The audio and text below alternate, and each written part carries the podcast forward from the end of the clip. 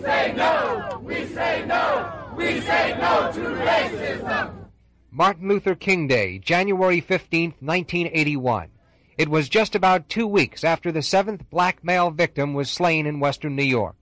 But Buffalo faced its nightmare and an ugly demonstration of Nazi hatred with a resounding no to racism.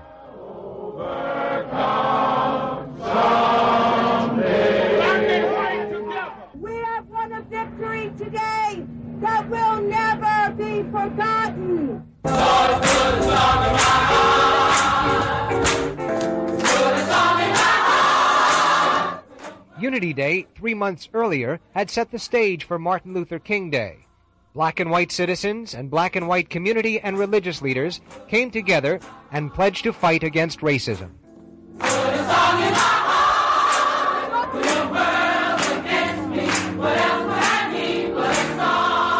But was the pledge an empty one? And what assurances and evidence do we really have that Buffalo is trying to fight racism? Uh, at the time, uh, many promises were made to set up a, uh, a, committee that was going to deal with racism. That has not happened.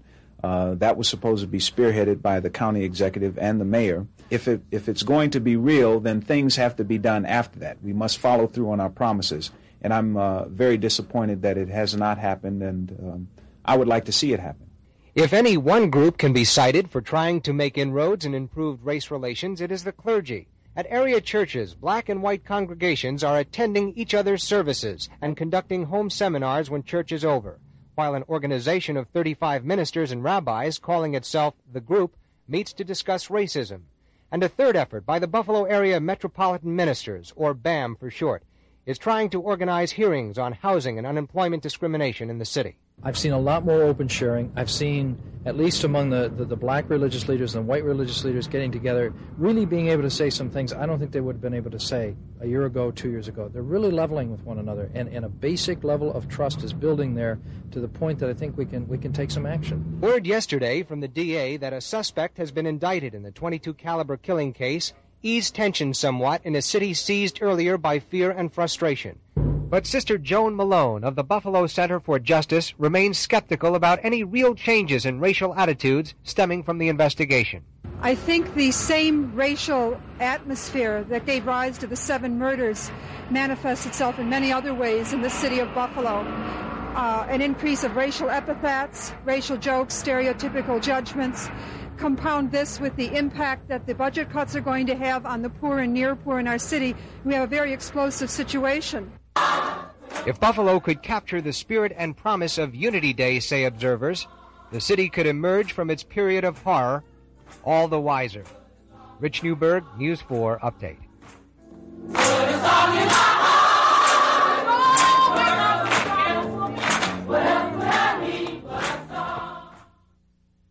Lab tests like these conducted earlier in the 22 caliber killer probe will help DA Cosgrove decide if the 22 caliber shells confiscated from the East Side home of Joseph Christopher match the markings of the shells actually fired in the 22 caliber killings. This is how the earlier tests were conducted. Well, what we do in the comparison microscope, we examine two objects juxtaposed. Here is the photomicrograph of a cartridge case here, the line of demarcation, another cartridge case here by making a visual examination with the comparison microscope of these striations that run through the line of demarcation. Those are caused by the firing of the gun. The cartridge case slams back against the breech face, causing these marks to be picked up from the gun. When they run through the line of demarcation, as we have here, we can state positively that the two cartridge cases were fired from the same gun. Pictures of Buffalo Army Private Joseph Christopher are being shown to witnesses of the 22 caliber and knife slayings in western New York. Christopher has been charged with attempted murder of a black soldier at Fort Benning, Georgia, but Erie County District Attorney Cosgrove will not say whether or not he is a suspect at this point in the 22 caliber probe. Buffalo investigators Lobbit and Rash, who visited Christopher at the Fort Benning stockade where he is now being held, are now looking for Albert Menefee, a Buffalo black who survived a knife attack New Year's Eve at the corner of Main and West Utica. Menefee got a look at his attacker and is considered a key witness in the investigation. The 22 caliber killer probe has lasted 7 months and has involved some 6,000 leads for detectives. Seven brutal murders of black males in the Buffalo area have led police here on one of the biggest manhunts in local history. Yesterday, Erie County District Attorney Edward Cosgrove announced the results of what he called an extraordinary police effort, an effort that involved seven months of interviewing more than 2,000 men. An Erie County grand jury has returned an indictment sealed by statute charging one individual with three counts of murder in the second degree. The suspect was not named because the indictment was sealed, but authorities have been questioning 25 year old Buffalo Army Private Joseph Christopher, currently in the Fort Benning, Georgia stockade. He is being held there on charges of attempting to murder a black soldier in his barracks. At Christopher's Buffalo East Side home and at his hunting camp south of Buffalo, police have confiscated 22 caliber weapons and several knives, among other pieces of evidence. And Christopher has hired Buffalo attorney Kevin Dillon, who left Wednesday for Fort Benning. Four other murders of black males, which may be linked to the 22 caliber killings, remain unsolved in the Buffalo area, and detectives from Rochester and New York City are now working with Buffalo's major homicide task force to see if the killings of black or dark-skinned males in their cities are linked together. Extradition proceedings to bring the suspect from Fort Benning to Buffalo have begun. Meanwhile, inquiries into the remaining four killings in Buffalo, four killings in New York City, and one killing in Rochester will continue, the task force pursuing any and all leads. Rich Newberg, News 4, Buffalo.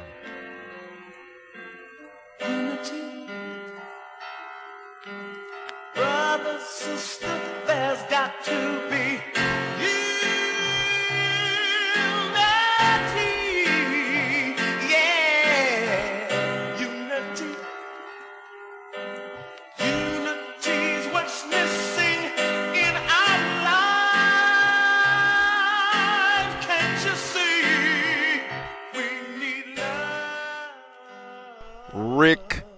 James. I said that before. We have not really listened to Rick James, so I mean, really put street songs, his 1981 mega hit of an album, into context. That song, Unity, on an album that was released in April 1981, literally three months after they had Unity Day in Rick James' hometown of Buffalo in response to a KKK rally. Rick James. Context of white supremacy, Gus T. Renegade in for another broadcast, hopefully to share constructive information on the system of white supremacy. Today's date, Thursday, July 7, 2022. So I have been told this is the Katherine Massey Book Club at the Cows doing our meager part to recognize the victims since we uh, victims uh, because of racism forget some of these tragedies and the victims of white terrorism. Folks from now on they see the book club at the cows who is katherine massey? Why is it the katherine massey book club? Oh. The katherine massey book club at the cows presents the eighth study session on absolute madness. Picking up in chapter 12, specifically the part where we begin to hear how Joseph Christopher, his father Nicholas, uh, apparently was tough on him and they bonded around guns and uh, any of, of Joseph's failures as a man, his father would point out. That was where we left off at last week. Just quickly, we heard some of the audio clips uh, again from Rich Newberg, our reporter, white journalist uh, in the Buffalo area, what he covered from the time we heard about the Unity Day rally and as they start to get evidence to actually indict Joseph Christopher. I just want to point out, man, for 13 years, what have we been talking about at the cows? Racist jokes in the middle of all of this. Unity Day. The Klan is going to march. 22 caliber killer at the time of the Unity Day march in January, there wasn't even an indictment. They didn't even have a lead on anyone. They go and do an interview, and what does the white woman say? Oh, I think that, that racism is manifested in Buffalo in many ways, not just the 22 caliber killing. Racist jokes. You mean like them calling it the son of Sambo killer? Or or or the one where they said the killer must be a poker player because he's got four spades and two hearts. Remember that? That was in the newspaper. Racist jokes. We will go ahead and get started. Context of white supremacy. I will ask since Gus T said that this is mandatory. Hey, we're about halfway through the text. Has this been worthy of your time and energy? In fact, is this important enough for Gus to keep bringing this up every time we talk to these white guests who've written about the history of Buffalo and what have you? How important is this? You all have heard about half of the story. Is Gus wasting your time, or is this a really important component of U.S. history? Certainly, New York State history. Let us know as we proceed. Context of white supremacy audio segment one. Let's go, Buffalo. Let's go, Buffalo. Let's go, Buffalo. Let's go, Buffalo. Though Joey got along well with his cousin, Zach's presence seems to have unintentionally added further stress to his already marginalized self image. Now Nick had a living example of the kind of son he really wanted. Nicholas Christopher's two major frustrations in life seemed to be his ailing heart and his quiet son. Long before Zach DeFusco married into the family, relatives recall Nick complaining incessantly about Joey. He didn't try hard enough. He screwed up again. He did nothing right, as far as Nick was concerned. The frustrated father seldom missed an opportunity to regale others with accounts of Joey's latest failure, whether it be a Boy Scout project a new skill Nick was trying to teach him that he wasn't mastering fast enough, or his lackluster schoolwork. The berating happened in front of Joey, who never reacted with anger or talked back. He simply looked wounded when his father embarrassed him, face flushed and silent as he waited helplessly for the first opportunity to slip away. People who knew the family could not understand why Nick was so relentlessly critical of his son. In most people's estimation, Joey never did anything to provoke such ire. Neighbors thought of him as a fine boy, always polite and particularly considerate, the type of kid who shoveled snow out of people's driveways without being asked. Perhaps Nick felt the harsh treatment would toughen the sensitive boy, or maybe he just wanted his son to be a carbon copy of himself. Whatever the reason, if he had hoped to inspire his son with vituperation, he had badly miscalculated. At a young age, the disapproval and humiliation had reduced Joey to an often solemn child, diffident and self conscious, with a personality at times reminiscent of a whipped dog. He seemed to fear being noticed or getting too close to others, lest he do or say the wrong thing and be injured yet again. Joey's problems in school added fuel to the blaze of insecurity. He had a learning disability and had to repeat second grade after failing math and English. His teacher was a nun at St. Lawrence who attempted to correct his academic underachievement by means of a ruler and punishments like kneeling on a hardwood floor. Because he would have been assigned the same teacher, Teresa enrolled him in public school for his second go at second grade. He passed and returned to St. Lawrence the following year. Third grade there had been fine, maybe because the teacher wasn't a nun. By the end of fourth grade, however, the nuns informed Teresa that he would be held back once again. Catholic school clearly wasn't the proper educational setting for Joey. Beatings with a ruler are not the recommended course of action for a learning disability. Teresa withdrew him from St. Lawrence permanently and put him in public school. The learning disability was hard to pinpoint. The problem did not appear to be his intellect, During his middle school years, he consistently scored 95 on IQ tests. In retrospect, his early difficulty in school may have been attributable to markedly impaired vision. According to his Army enlistment medical exam, his uncorrected vision in both eyes was 2200, corrected to 2025 with prescription lenses. In other words, without glasses, he was so nearsighted that he classified as legally blind. This could certainly have inhibited his ability to keep up with the class, particularly in an era when teachers routinely taught lessons by writing on a blackboard. The early failures had severely undercut his self confidence, and he viewed himself as an incapable student thereafter, which became a self fulfilling prophecy. Over his parents' strenuous objections, he dropped out of high school in his junior year. Nick never forgave him. By his mid teens, Joey had begun passively rebelling against his father. He made friends with peers who lived nearby, Peter Tramontina, and the Chamberlain boys, and started spending more and more time away from home, sometimes staying for days with the Chamberlains. He started smoking, and at 17, he got tattoos on both arms. Friends recall that his father had been unhappy over this.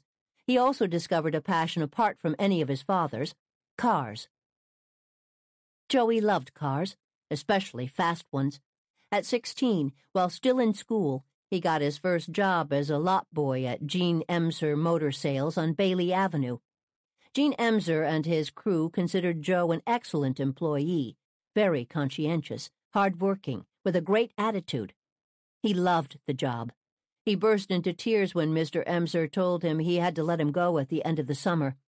Emser felt very bad about it, but he needed someone full-time, and Joe had to go back to school. Mr. Emser also rented a garage on Weber Avenue a couple doors down from Joey's house, and Joey started hanging around there, working on cars and meeting some of the guys who raced at Lancaster Speedway. By all accounts, Joey had a natural aptitude as a mechanic. He bought a 1967 Camaro, painted black with orange cobwebbing on the sides.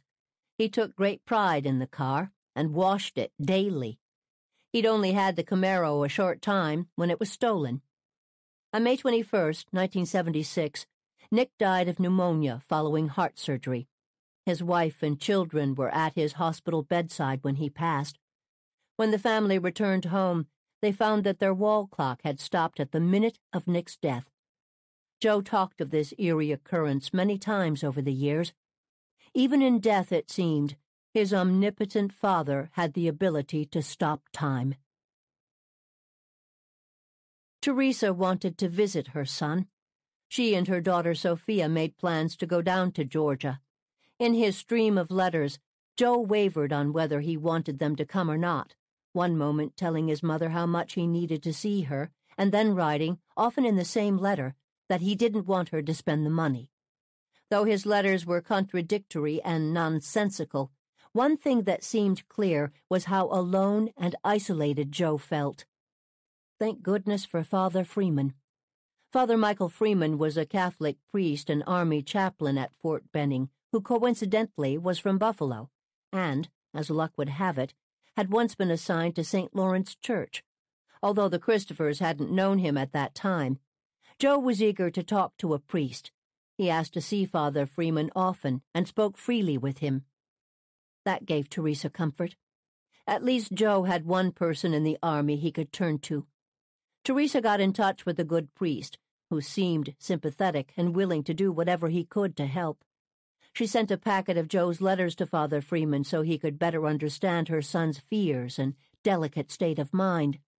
She mailed them along with a handwritten note. Dear Father Freeman, these are the letters that Joseph has written since he was in the army. Please use them as you see fit to help in his defense. I think they show how unsure he is of his decisions and how lost, confused, and helpless he feels. The letter to his sister especially shows how desperate he is in trying to find someone he can trust to talk to. Thank you for all your efforts in our behalf. Trusting in God's help and yours, I remain gratefully yours, Teresa Christopher. She had no idea Joe's letters would be turned over to the CID. As Easter of 1981 approached, Teresa felt more alarmed than ever.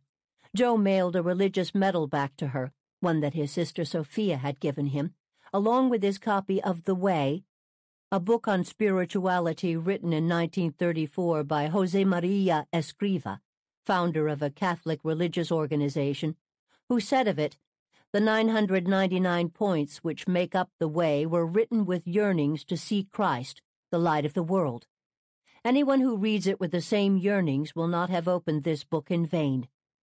While millions of copies had been sold by 1981, the book was variously described by Catholic leaders as something more than a masterpiece, to a bizarre amalgam of traditional piety, penitential discipline, and crude popular moralizing. Its readers are exhorted to childlike simplicity, to silence and discretion, and to orderliness. They are encouraged to pray to guardian angels and to the souls in purgatory, and to bless themselves every day with holy water. But they are also urged to acquire professional competence, to stand out from the crowd, to lead, and to dominate. And photographs of his family. That made Teresa fear he had given up. Perhaps he felt that the army had been his last hope for a meaningful life, and now that it had gone up in smoke, so must he. Maybe things had already gone irrevocably wrong for Joe long before, and Fort Benning just happened to be the site of impact, like a plane with a failing engine that sputters and coasts a few miles more before the final inevitable descent. The more she recalled, the more the peculiarities in his behavior might have been harbingers of something much more than depression his suspicions that people were sneaking in the house and stealing from him, sleeping with a shotgun in his bed because of a sudden fear of intruders, his strange compulsion to hide spoons and forks all around the house, walking around wearing camouflage and a rumpled army jacket with his hair shorn off, even before he enlisted, as if he were already on active military duty. Even his late embrace of Catholicism which had delighted Teresa, had been intense and irrational, going to church every day, then announcing that he was going to enter a seminary and become a priest after he had already joined the army. Perhaps Teresa should have recognized the signs earlier for what they were. But what mother wants to admit her child has lost control of his mind? She believed that her son's illness was caused by extreme stress and poor nutrition, and further that if they could get Joe home, where he would have the support of family and friends, his mental problems could be successfully treated. The knife attack at Fort Benning, Teresa believed, had been a tragic, isolated aberration. Joseph did not have a violent nature. Of this she felt certain. He was a compassionate and kind soul, sensitive and humble. He had never wanted to dominate or cause harm. All Joe had ever really wanted was love and approval. April 19th was Easter Sunday. Teresa prayed very hard that weekend. She prayed for her son, and she prayed for the man he had injured. She asked for God's divine help and blessing, and a resolution for her anguished son. At 3:30 p.m. the following Wednesday, April 22nd, unexpected visitors arrived at her home. Teresa Christopher opened her door. Before her stood a man, with several more behind him gathered on her small front lawn and driveway. Teresa didn't know the man at the door, but she recognized him from television. Edward Cosgrove stepped forward and spoke to her, and life as Teresa Christopher had always known it came to an end.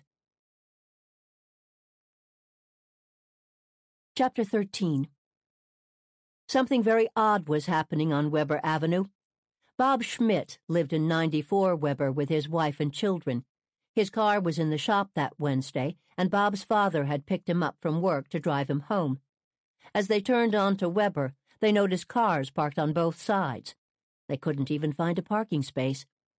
They pulled up in front of Bob's house, across the street from the Christophers. As Bob stepped out of the car, he noticed that there were a lot of people coming in and out of the Christopher house, a lot of men he had never seen before. Some were carrying bags out of the house, but they definitely were not movers. Bob stepped inside his front door, and his wife, Cheryl, met him there. She asked if he knew what was going on. He was about to ask her the same question. All Cheryl knew was that two detectives had come to the door about a half an hour before and asked if she knew Joe Christopher. She replied that she did. She told them Joe was in the Army, and they told her, Yes, we know that. They showed her a picture and asked if she could identify it as Joe Christopher. Yes, that's him, Cheryl had replied nervously. She had no idea why they were asking about Joe, and they never said. After showing her the photo, they thanked her for her time and left. The Schmidts were not the only neighbors who noticed the sudden invasion of their normally sedate street. It was hard to imagine anyone living on Weber Avenue who didn't notice. People stepped out on their porches, peering up and down at all the unfamiliar vehicles and at the gathering crowd of unfamiliar faces clustered in front of the Christopher house. The cars parked up and down the block were unmarked, and the men wore shirts and ties and holstered guns. Police. One woman looked out and saw that the street had been blocked off at both ends, News trucks were pulling up beyond the barricades. This was surreal. What could possibly bring this onslaught of police and reporters to quiet little Weber Avenue? She looked over at the Christopher house, and suddenly it dawned on her. She turned to her husband and said, Oh my God! It's Joe! He's the killer! A young man named Dave arrived at the Christopher home. Unlike the phalanx of men who were already there, he had been expected. Dave was dating Angela. As he recalled that frenzied day, I went to pick her up and it was like a swarm of bees around a nest. I thought, what the hell is this? It scared the hell out of me. I went in the side door and these men kept asking me who I am. They wouldn't say who they were. Finally, I had to show them my ID. One guy showed me his ID and asked what I was doing there. I told him I came to pick up Angela, and he said I'd have to wait for her out front. So I went and sat on the front steps. She finally came out a while later. She was pretty upset. I asked her what was happening, and she said it had something to do with her brother. I hadn't known her for very long at the time. I didn't even know she had a brother. I didn't know they had a firing range in the house either. The firing range in the Christopher basement would be mentioned many times by the media. In actuality, it amounted to a portable bullet trap and a disorganized clutter of reloading equipment and gun parts.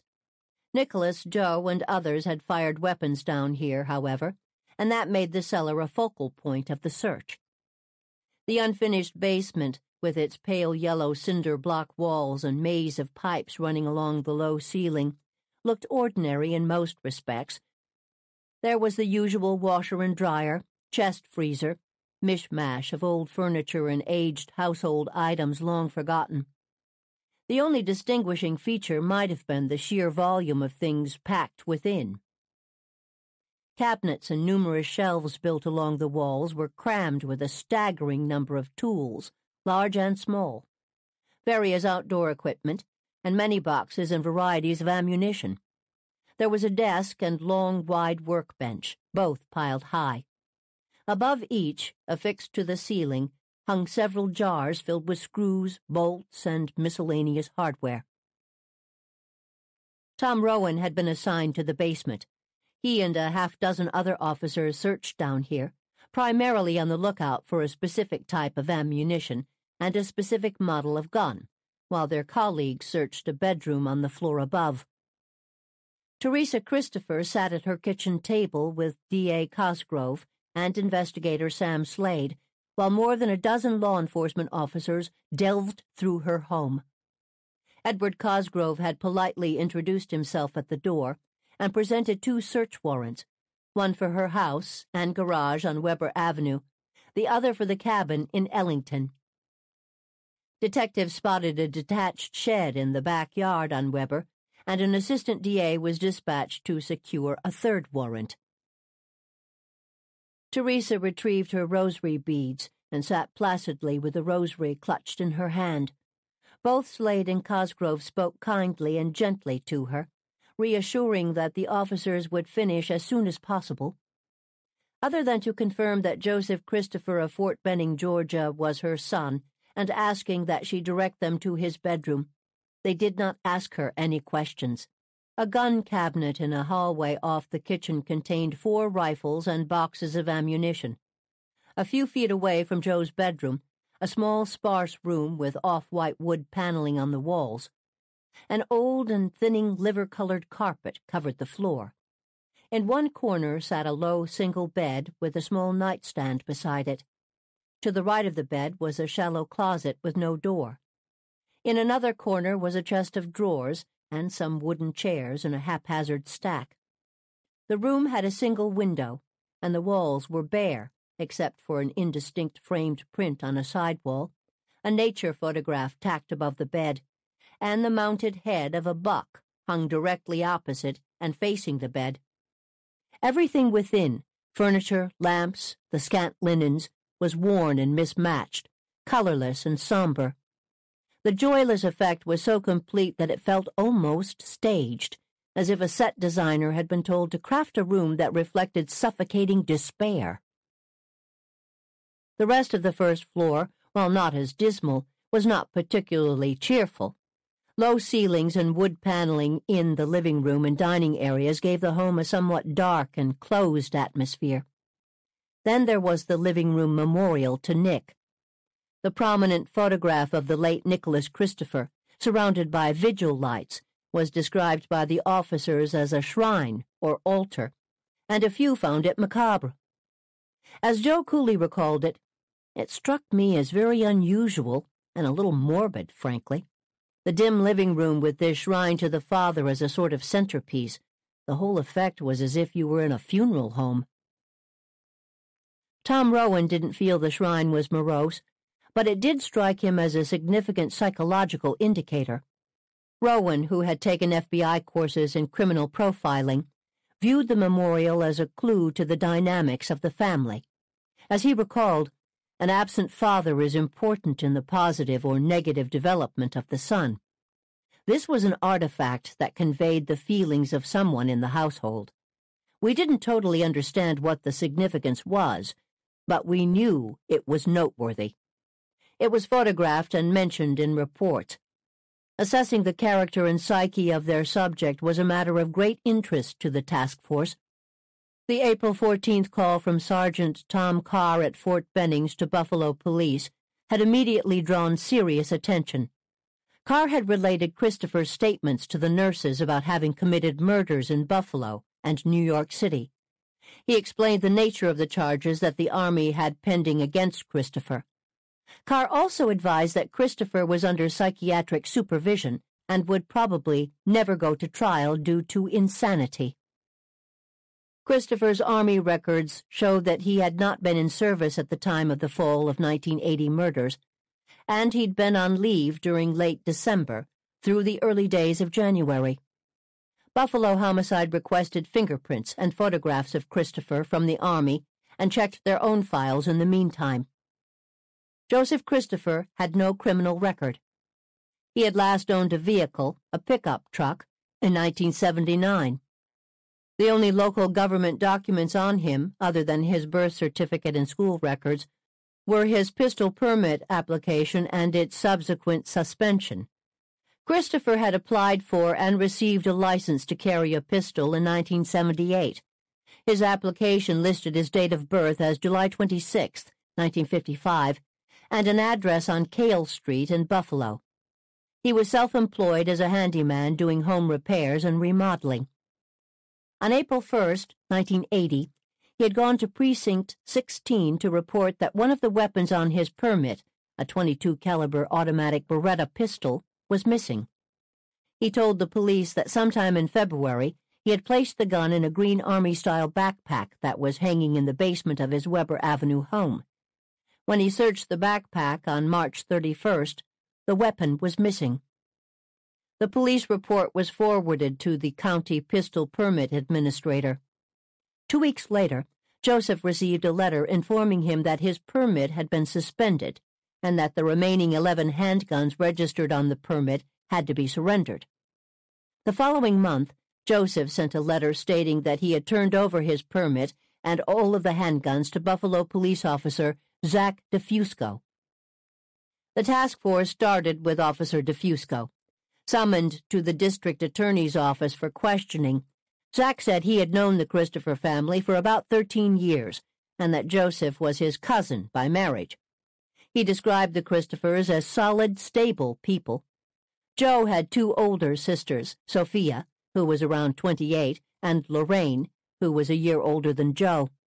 Lorraine lived in an apartment that Nicholas had built years before on the second floor of the Weber Street home. Joe's younger sister, Angela, was 18. Zach describes Joe as a normal kid, a bit moody. Joe had given his father a lot of heartache when he was alive, as Nicholas had felt that Joe didn't live up to the expectations he had for a son. As Zach understood it, Joe suffered feelings of guilt after Nick passed away. He had become withdrawn. Asked about the weapons collection, Zach said most of the guns were kept in the cabinet on the first floor or in the cellar. His uncle always had a lot of firearms, both long guns and pistols. The Army had overnighted a package that included some photographs taken of Joseph at Martin Army Hospital. They showed the photos to Zach, who was stunned at how much weight Joe had lost. Asked about Joe's appearance, Zach said he had always worn his hair short and was clean shaven. They asked Zach to take a look at the composite sketches of the 22 caliber killer and see if he could make a comparison. He really couldn't, which wasn't much of a surprise since the task force couldn't see the likeness either. Investigators also contacted Zach's wife, Louise, who described Joe much the same way as her husband.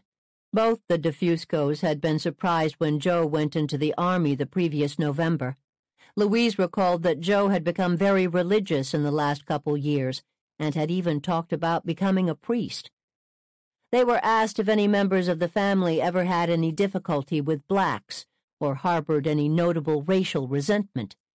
Louise recalled that several years ago, when the two older girls were in high school, one of them had become interested in a black male who was in her group of friends. Nicholas had come home one day to find the black man at the family residence, and he was quite upset over this. As for Joe, he had black friends. Zach mentioned a couple of black guys who Joe hung out with at Costanzo's bakery. One he remembered in particular was named Lewis, who went fishing with Joe a lot.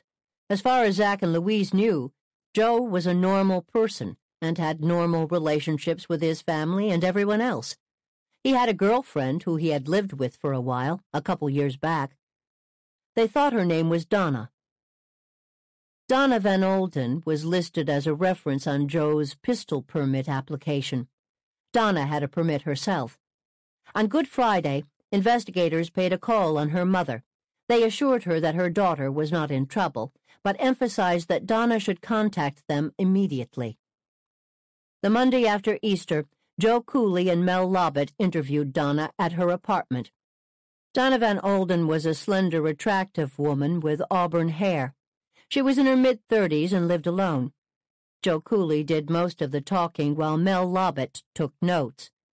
They asked if she owned a gun, and she said yes. They asked if she had a permit for it, and she said yes. They asked if she knew Joseph Christopher. She said yes, and wanted to know why they were asking. They told her they were investigating the 22 caliber killings. Donna laughed. They explained they were following up on all leads and needed her full cooperation. Donna thought this was ridiculous. The police must have really run out of options if they were investigating Joe. Cooley and Lobbit were not laughing, however. They wanted to know everything she could tell them about Joe, and they obviously knew a few things about their relationship already. They asked how long she and Joe had lived together. She told them from about April 1977 to late November 1978. They had been introduced in early 1977 by a mutual friend, Peter Tramontina. The investigators wanted Peter's phone number, and she gave it to them. Joe Cooley asked if he could use her phone. He dialed Peter's number and left a message for him to call the state police. Donna started to feel nervous. What is this? Joe wasn't even in Buffalo. And even if he was, they asked if Joe used drugs. They asked how she got along with members of his family and if anyone kidded Joe about his relationship with her, since she was nine years older. They wanted to know about his employment, his guns, if he was ever violent or had any perversions. They asked a lot of questions. Adonna was afraid she'd be taken downtown if she didn't answer, although she wasn't sure why she should be afraid. It was the shock of it all, really. Two cops in her home, asking all these questions about Joe Christopher, of all people. The whole thing was crazy. Her mind flooded with thoughts, memories. Donna answered everything she could, telling the truth could only help Joe because the truth was very good, for the most part. He didn't move in all at once. It had been gradual, though it was fairly soon after they met. He would come over and bring a few things, stay for a day or two, and then return home. They had never officially decided to live together. It's just how things progressed. Donna had needed some work done in her house.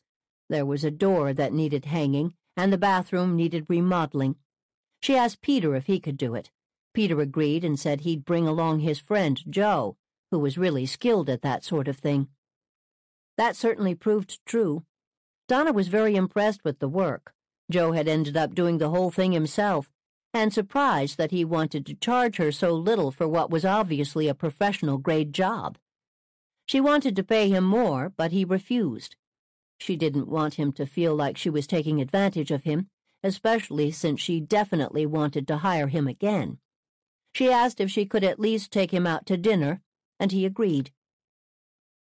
Joe had immediately been fascinated that Donna was a certified pistol instructor, a girl who liked guns. She even belonged to a gun club. They had a lot to talk about. She told him about the club and offered to take him to the range where they practiced, at Canisius College, and introduce him to the other members. They went on a Sunday, and he joined. He took some courses, and before long he was an NRA certified instructor himself.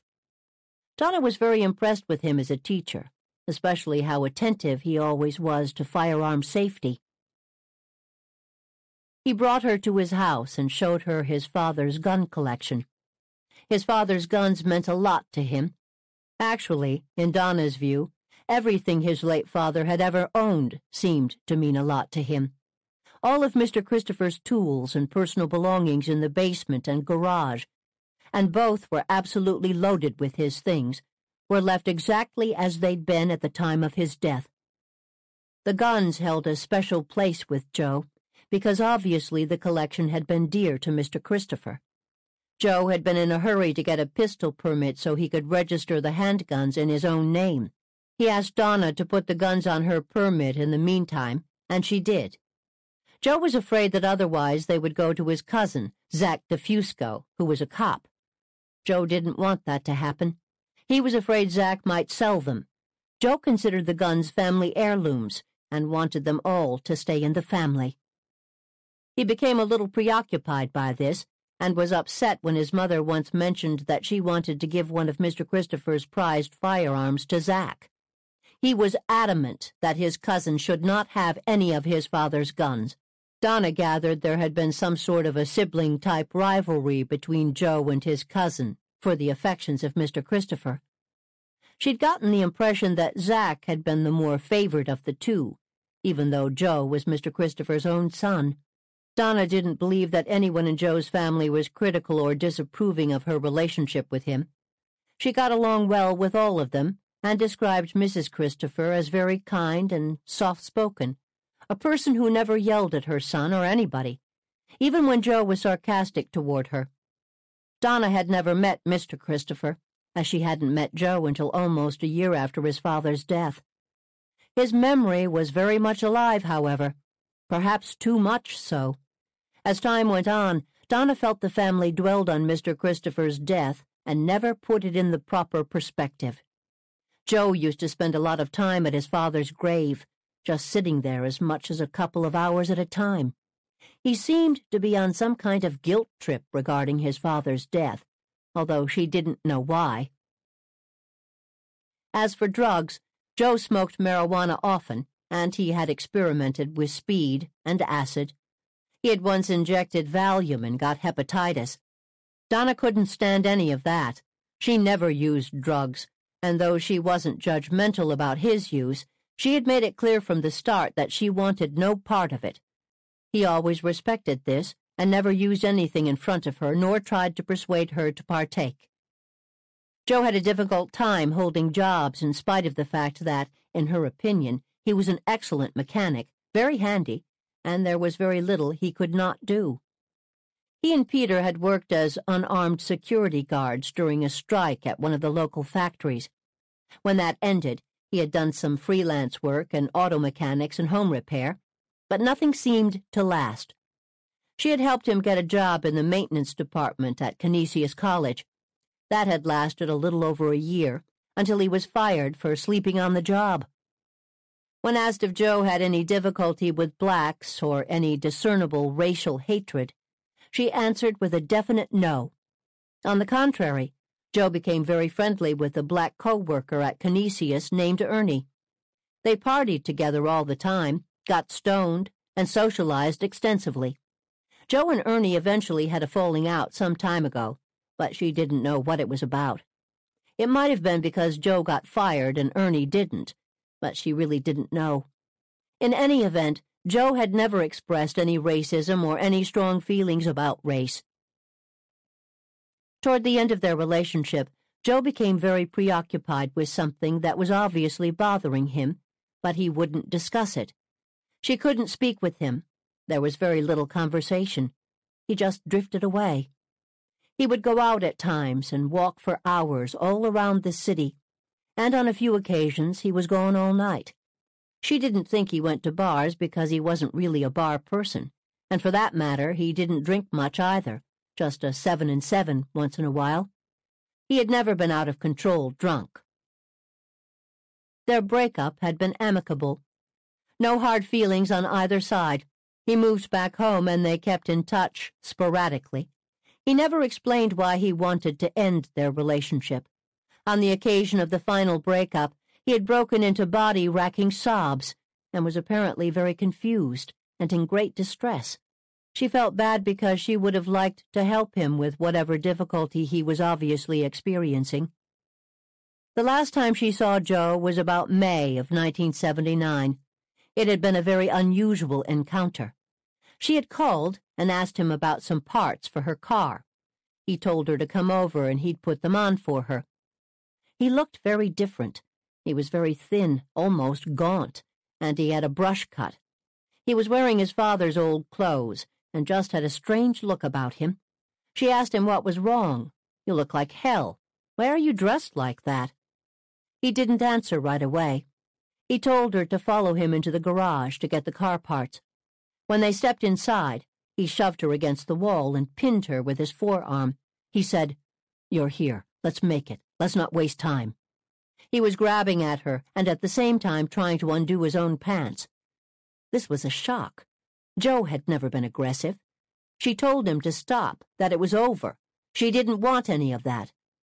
He was overpowering her, and he was very strong. The look in his eyes was something she never saw before.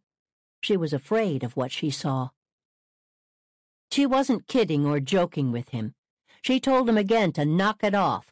It was over between them, and he told her, No one's here, and wouldn't stop. Finally, she screamed and told him, Get away from me! I'm getting married! Get off! She wasn't really getting married. She'd only said that to get him to back off because she was scared. He stopped grabbing, but he did not let her go. He grinned at her and it was weird and frightening. She had no idea what was going through his mind. Joe had never acted like this before. She shoved him away and said she was leaving. As she stepped out the door, he said, Wait. She stopped and turned to look at him. He still had that awful, frightening grin. So you're getting married, he said. Joe wanted to know to whom, and she said it was immaterial. She told him, Let's just remember what we had. What's wrong with you? He said, Let me get you the parts for the car. And suddenly he reverted back to the way he was. The grin was gone, the crazy, menacing look wiped away. In an instant he was Joe again, as if someone had flipped a switch, as if the few minutes that had come before had never happened. Some time later she told Peter about it. Peter told her it didn't surprise him because Joe had recently had a similar altercation with another woman. Peter told Donna he was concerned about Joe because he was acting funny. Donna told the officers that other than the changes she saw in him near the end, Joe's behavior during their relationship had been normal. Other than the preoccupation with his father's death and his eventual withdrawal from people, she wasn't aware of any abnormalities. She only recalled one odd incident when Joe, who was quite the camera buff, asked her to go to Forest Lawn Cemetery and pose among the tombstones so he could photograph her. She felt that was sort of weird.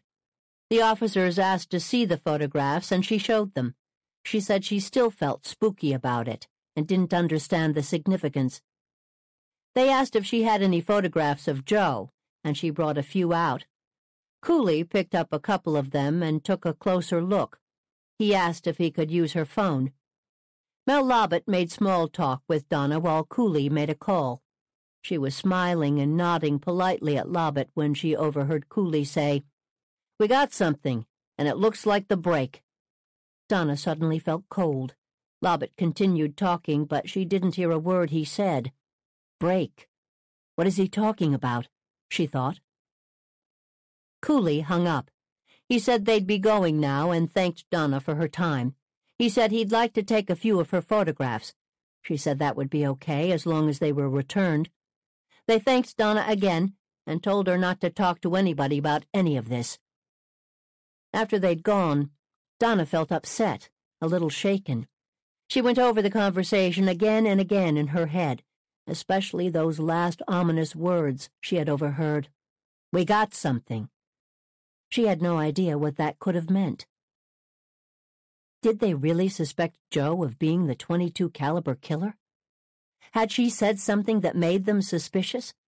Why did they want her pictures? They were only snapshots of Joe and some other people at the cabin. Maybe she shouldn't have told them about the incident in the garage. It was so wildly out of character for Joe anyway. But it had popped into her head as they kept asking over and over again about his behavior, and she had been afraid not to tell them. They were going to talk to Peter, and what if he told them and she got in trouble for not saying anything? Donna had never been questioned by police before. She found it intimidating, even though they had been very courteous. She hadn't meant to say half those things, most of which struck her as irrelevant and silly anyway.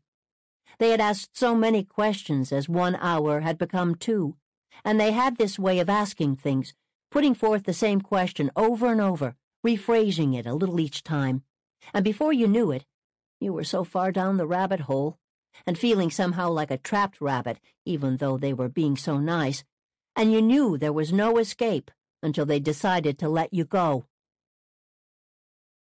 And they'd asked if Joe was a good hunter. He was, but not as good as they were. Alone in her apartment, with the strange discussion with the officers swirling through her mind, Donna thought about things that they hadn't asked and wouldn't have been interested in anyway. She called him Chris. She called him Joe when they were around other people, but when they were alone, it was always Chris. He liked that. He called her Babe, and that was one of those sweet things between them, these nicknames they had for each other that were only for the two of them. His mother and sisters called him Joey. She could tell that irritated him that they still used his little boy nickname. He never complained, though, which was typical. Joe never went off on anybody, family or otherwise. He just got quiet when he was mad. He'd get a certain look on his face, but he rarely said anything. It wasn't so much the nickname that bothered him, but what it seemed to represent, namely that, in Joe's view, they still thought of him as a boy instead of the grown man he was. No one would think to call Zack Zacky. He didn't like it when his mother asked Zack's advice. Joe thought his mom and sister should be coming to him if they needed anything, and it seemed like they didn't unless it was some little house or car repair. He was the only son and the man of the family now, and he should be consulted on family decisions and not be viewed as just a handyman. He would confide in Donna these little complaints and frustrations, all of which seemed perfectly ordinary to her. What family doesn't have their little resentments and rivalries? She wondered about Mr. Christopher at times. Joe had such an attachment and spoke of him in such glowing terms. Once, when they were down in the basement of his parents' home, he showed her a broken shotgun that his father had smashed when Joe did something that displeased him. About two thirds of the shotgun's stock was missing. Donna wondered why Joe had kept it. Joe liked taking her out to the cabin in Ellington. They'd even taken Donna's sister and her kids out there on a couple of occasions. When he was outdoors, in the vast fields of rural New York, or hiking the Adirondacks, he was truly in his element. He could never take enough nature photographs, as if he wanted to preserve every moment spent in rustic land. Joe loved the cabin, and another little family tension had arisen when Mrs. Christopher wanted to will it to her grandson, who was just a baby. That hadn't gone over well with Joe at all. Still, the frictions in Joe's family seemed pretty par for the course. The jealousy of his cousin might have been a little childish, but everybody's got their hang-ups. Donna had otherwise found Joe mature for his age, except for maybe the stupid thing with smoking pot and dabbling in other drugs. He'd never been obnoxious when he was stoned. He and Peter would just get silly and laugh a lot when they were high. And Joe got more talkative and joked around. It seemed like a manageable flaw when balanced against all of his other good traits. Her first impressions of Joe had been what a gentle and thoughtful man he was. He was a protector, and that extended to Donna as well. He made her feel safe. Other men she'd known had made her feel anything but. How ironic that her youngest boyfriend had also been the most calm and considerate. The nine-year age difference between them hadn't bothered him, but it had bothered her and though in hindsight she felt a little ashamed to admit it, she'd been embarrassed by the relationship because he was so much younger. She had sometimes downplayed it to her friends, hesitant to admit the level of their involvement or to introduce him. He had once come to her office and asked for her. He'd been working on a little project, repainting and fixing up her car, and he wouldn't let her see it until it was all done. On the day he finally finished, he was too excited to wait for her to come home from work. He wanted to show her right away. She went outside with him and told him how great it looked. Fresh paint, polished chrome. He was very proud. When she got back to her office, a co-worker asked, Was that Joe? Donna felt self-conscious admitting that yes, that was her boyfriend, and at the same time she felt guilty about her ambivalence, all the worse since Joe had just done this sweet thing for her. Eventually, she grew more comfortable taking him to work parties or functions with her friends. Nobody seemed to care about the age thing but her. Donna's mother adored Joe. Because he was younger, maybe too much younger than she in her view, Donna had perhaps always had it in the back of her mind that the relationship would end at some point. Therefore, when it did, she had been neither resistant nor surprised. Her overriding emotion in the breakup was concern for Joe. He started changing around August of 1978. Suddenly, and without warning, he became very distant and in his own head all the time. Joe had always been a quiet person, but there had never been a silence between them. He stopped talking and often looked very grave and distracted. She asked him what was wrong. Sometimes he would tell her, nothing, and shake his head. Other times he answered, I don't know, and he had an anxious look about him. He would never explain, but she could tell whenever it became too much for him, whatever it was, because that's when he would go out and walk and walk, as if trying to walk his problems off, or at least outpace them, or maybe just to exhaust himself to the point where he could fall into a deep sleep. Three months after it started, He called her one day at work. I can't do this any more, he told her. She went home and found him in a very emotional state. He said he had to leave, had to move back home. He couldn't explain it. He just had to go. The remarkable thing was his distress, as if the breakup was giving him more pain than he could endure. But if that was the case, why was he doing this? Donna was sad when he left, but also a little relieved. Something very heavy was going on with Joe, obviously, and if he wasn't willing to let her in, there was no point in going on together anyway. She'd never been able to figure out the scene in the garage. What could possibly have come over him? She didn't think he was stoned. She'd heard he quit the drugs, and this didn't seem like a drug thing anyway. As she'd walked down the driveway that day, away from him, she had hesitated at the side door of the house. She had an instinct to go inside and to talk to his mother, explain what had just happened, and tell her something is wrong with Joe. But how could she tell his mother? How embarrassing. Ultimately, she decided not to say anything and just left. She'd later regret that decision for the rest of her life. Maybe if I had said something. It occurred to Donna after the police had gone that the garage incident had not been the last time she'd seen Joe after all. It had been about 3.30 a.m. when Joe had called her at home, crying, sometime in March 1980. He asked her to pick him up near a lounge on Bailey Avenue. When she got there, he was sitting on the curb in front of a car dealership. He looked like he was in bad shape. He sobbed and told her, I'm all nutsed up. She didn't know what to do. It wasn't drugs or booze. He was sober. She thought he was having emotional or mental problems. He seemed to be coming apart. She took him for some food and calmed him down. He asked if he could come back and live with her. She told him that was impossible, that it was over. She felt very concerned about him, but she had another boyfriend at the time. She dropped him off at his mother's house and later worried that she had left without seeing that he got inside. He called once more, some time after, another desperate plea in the middle of the night. She could make little sense of what he said. He cried so hard. Something is wrong. Something is wrong in my head. What do you mean? she'd asked. He sobbed. I don't know. I don't know. The fear in his voice. She talked him through as best she could, but she just couldn't do any more. She had no idea what he was trying to tell her. It made her heart ache to hear him so lost and frightened, but she simply didn't know what to do. They'd been apart for over a year now. She couldn't keep going to his rescue. She kept tabs on him from afar. Peter or her nephews would run into him occasionally, although it seemed to be more by chance. From what she heard, Joe seemed to be closing in on himself and avoiding everyone, even Peter. One of her nephews had run into Joe on the street during the summer of 1980 and spoke to him. Joe didn't seem to know who he was.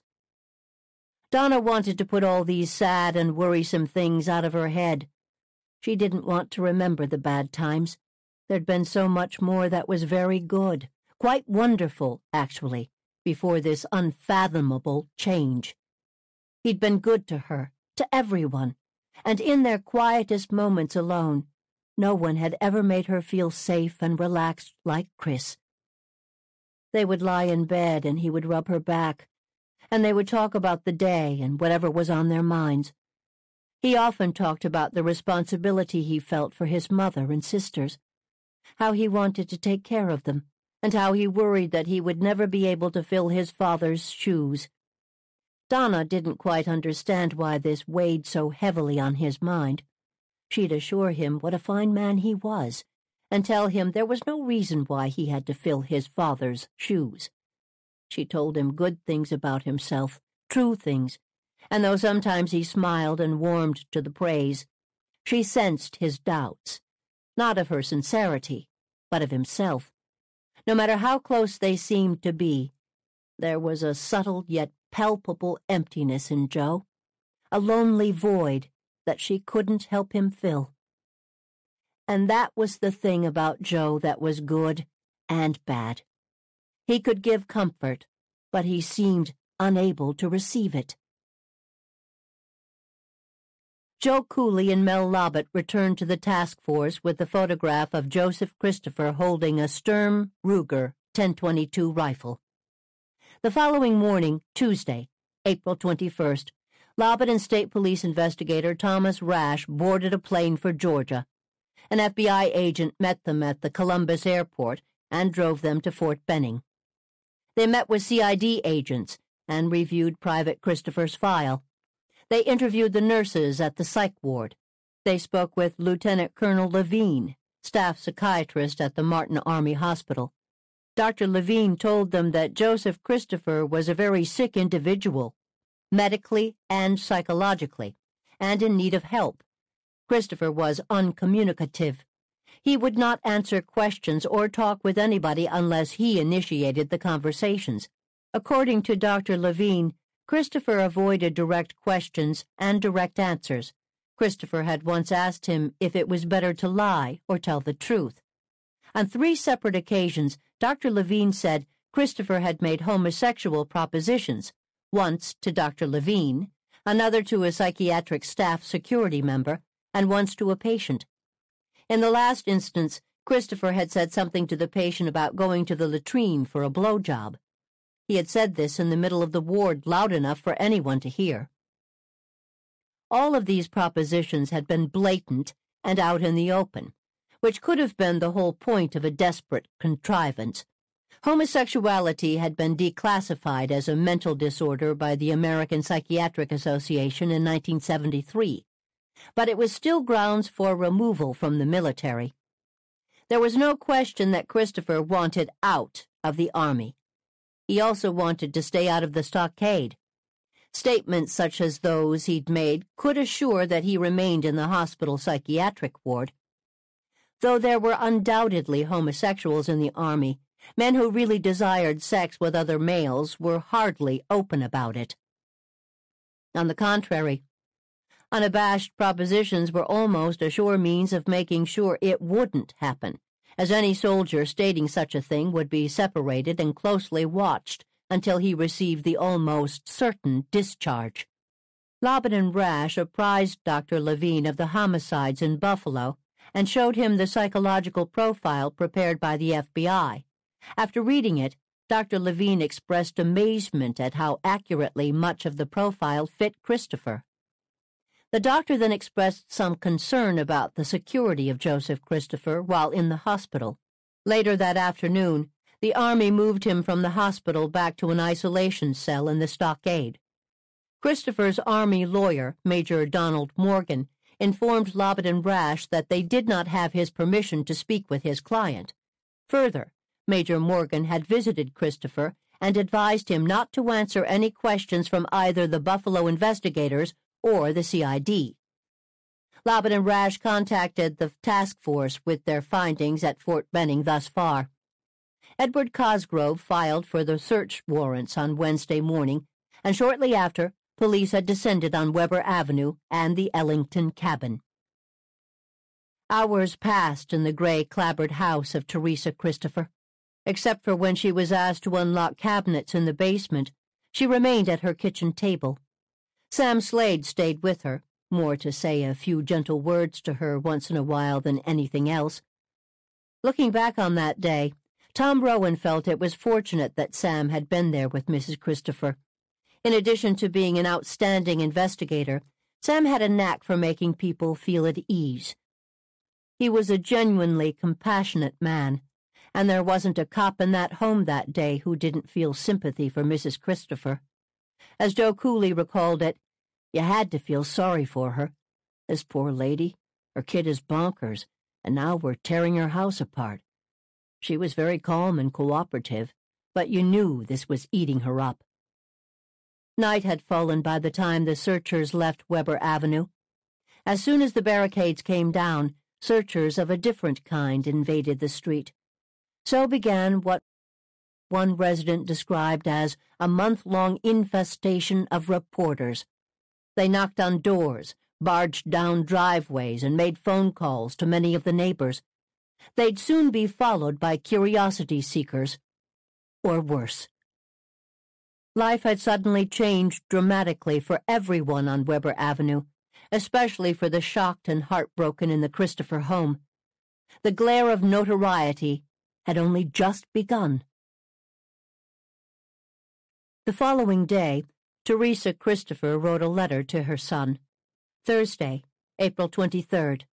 Dear Joe, I just want you to know that I'm at left blank for a couple days until all this hullabaloo is over. Please excuse me for not writing sooner. I was a little upset when you sent back your medal and the book the way that you had wanted with you. Sophia has talked to Major Morgan, and we know what has happened down there.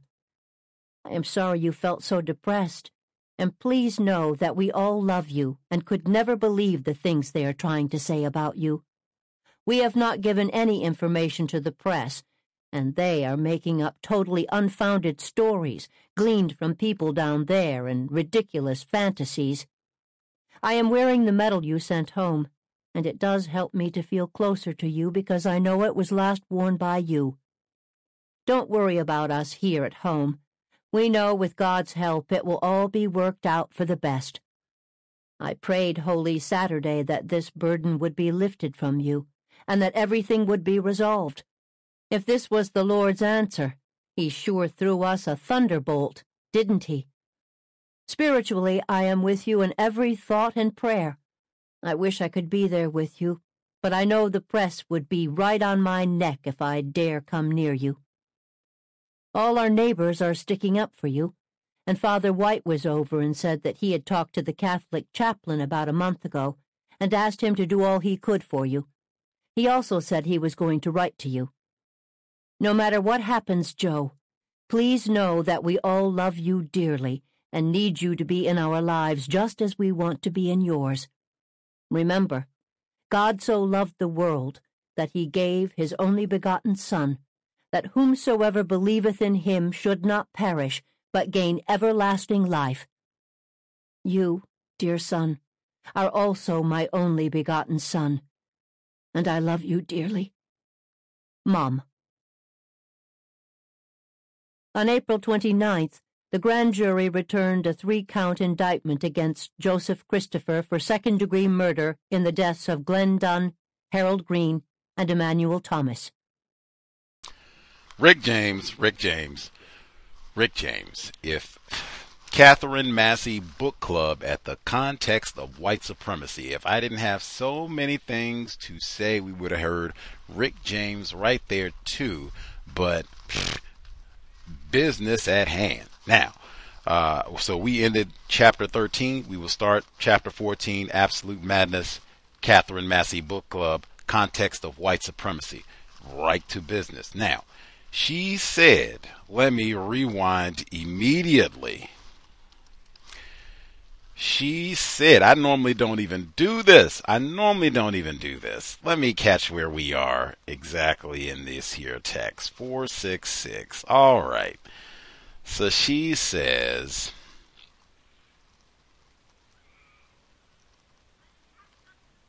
Ernie's going to come up later in the book. Let me see. Oh, Ernie's going to come up a lot in the book. Let me see.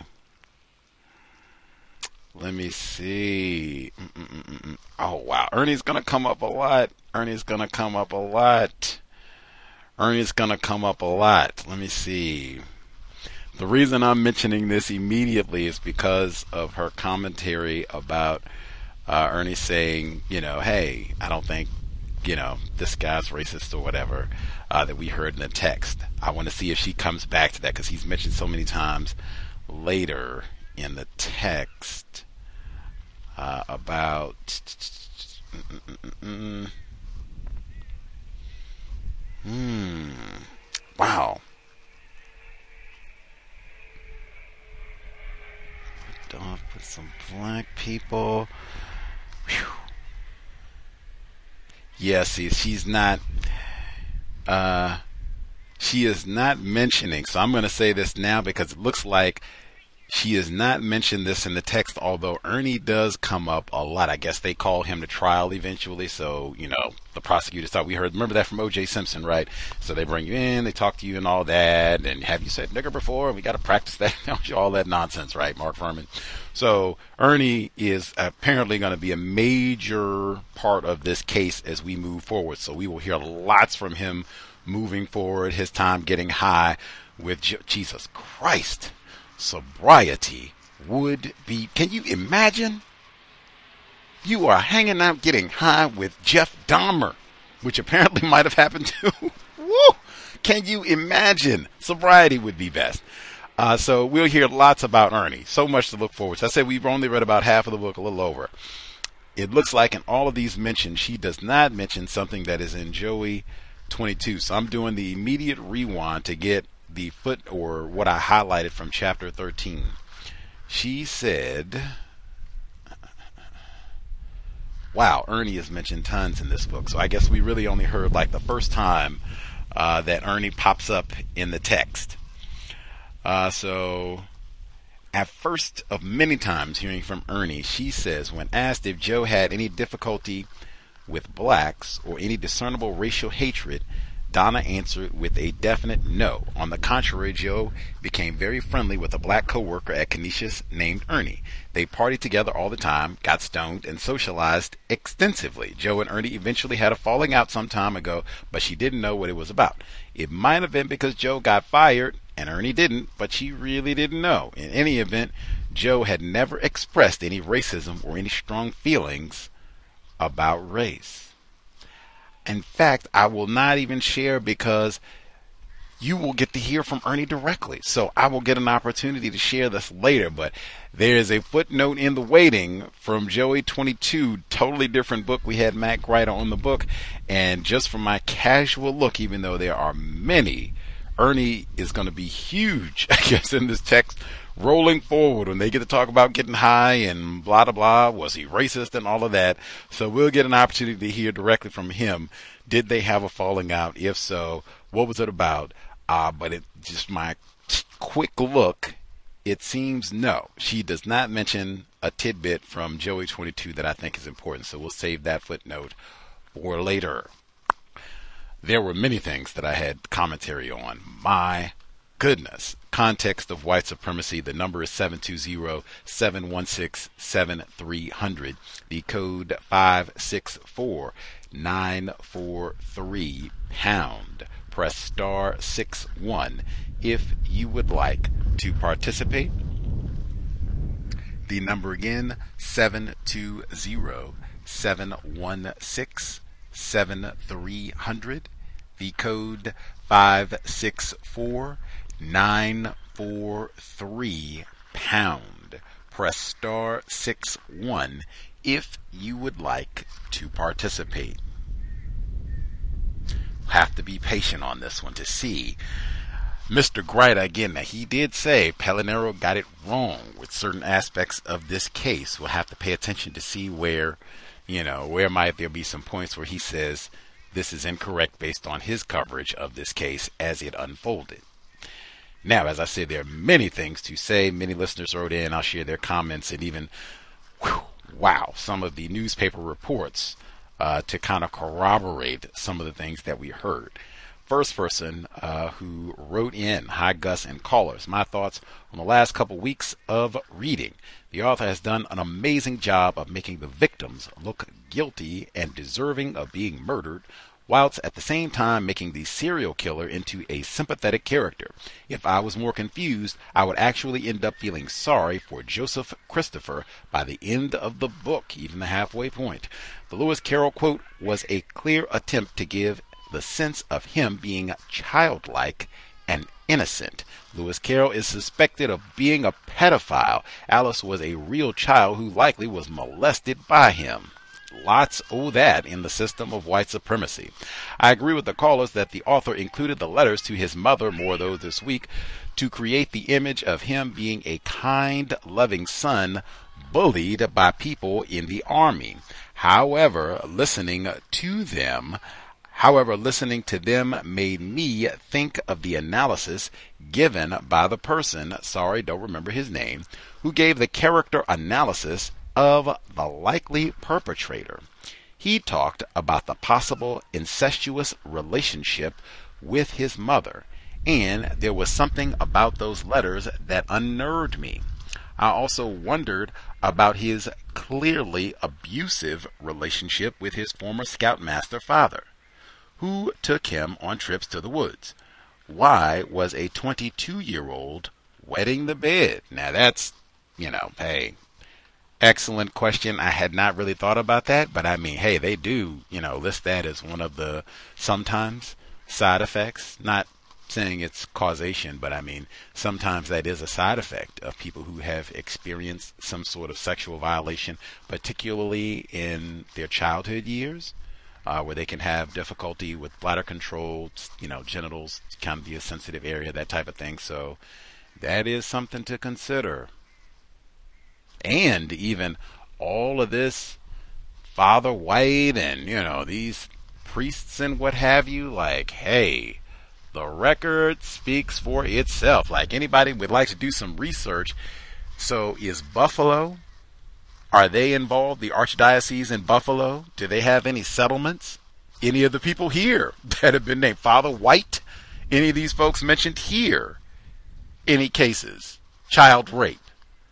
That was one thing that I did when we read uh, Lucky, because we they were talking about the uh, Catholic Church there as well to see if they had any of this going on in upstate New York. Well, about Western New York. You can check that also. She continues, listening to his letters to his mother, it, it's also clear to me that Joseph Christopher was perfectly sane. He gives his mother clear instructions. For example, canceling the contract for building work on the family home. He is very aware of how he plans to use his time in prison to develop his reading skills, is carrying out experiments to test his diet, and is also very informed about his food and the level of nutrients he was consuming. The author tries to give the impression that Joseph Christopher stealing food from stealing food from the army kitchen was evidence of his weird behavior. I just think it's more evidence of how well his brain was functioning and him being calculated. Was he mad or just greedy? His mother is trash and a liar. Well, tell him how you feel. A psychiatric nurse who didn't spot her son had mental issues until he tried to stab someone to death. A woman who spends time making excuses for his behavior, but no word of sympathy for the victims or their family. Mm.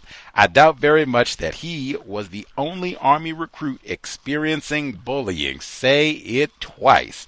Finally, there is no way Joseph Christopher suddenly started stabbing people at the age of 22 without showing signs of deviant behavior when he was young. Oh, for example, killing animals. That's what they say. All that hunting. He did have that mounted buck uh, killing animals as a child. I also think, I also think him watching the other non-white soldiers at night was sexual. Mm. Mm. Lots of homoerotic behavior in this here text. Much obliged. So there are other people who emailed in. We'll sprinkle in the emails as we proceed. Uh, let's see if folks have commentary listening in. Folks are, I guess, spectating. We'll give folks uh, hands as I see them, and then we'll get in emails. So I guess I'll get in one more email now, and then I can get in the rest of the emails as we proceed. Oh, yikes! And even more of them came in. Yikes! All right, uh, let's see. Uh, let's see. Oh, okay. This is. Whew, don't have to read that one. Get that one uh, as well. I had a number of folks. Interestingly, I will share this one because I had several folks uh, and I think it's even the same audio saying that the audio went out halfway through the sixth session for Absolute Madness.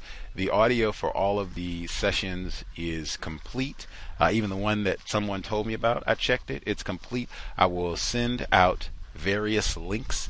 Uh, you can check Stitcher, Apple Podcasts, Blueberry, uh, Podbean. Uh, that's just what I can think of uh, you know, immediately. Uh, but numerous folks tested various links and said, "Oh man, there's a problem," and then I just sent them other links. So could be, you know, usual suspects, uh, but much obliged uh, for folks tuning in. If you have a problem, just drop me an email and I will send you a variety of links to check out, stream, download, however you access the content, uh, to make sure that you, you know, are listening uh, to the content.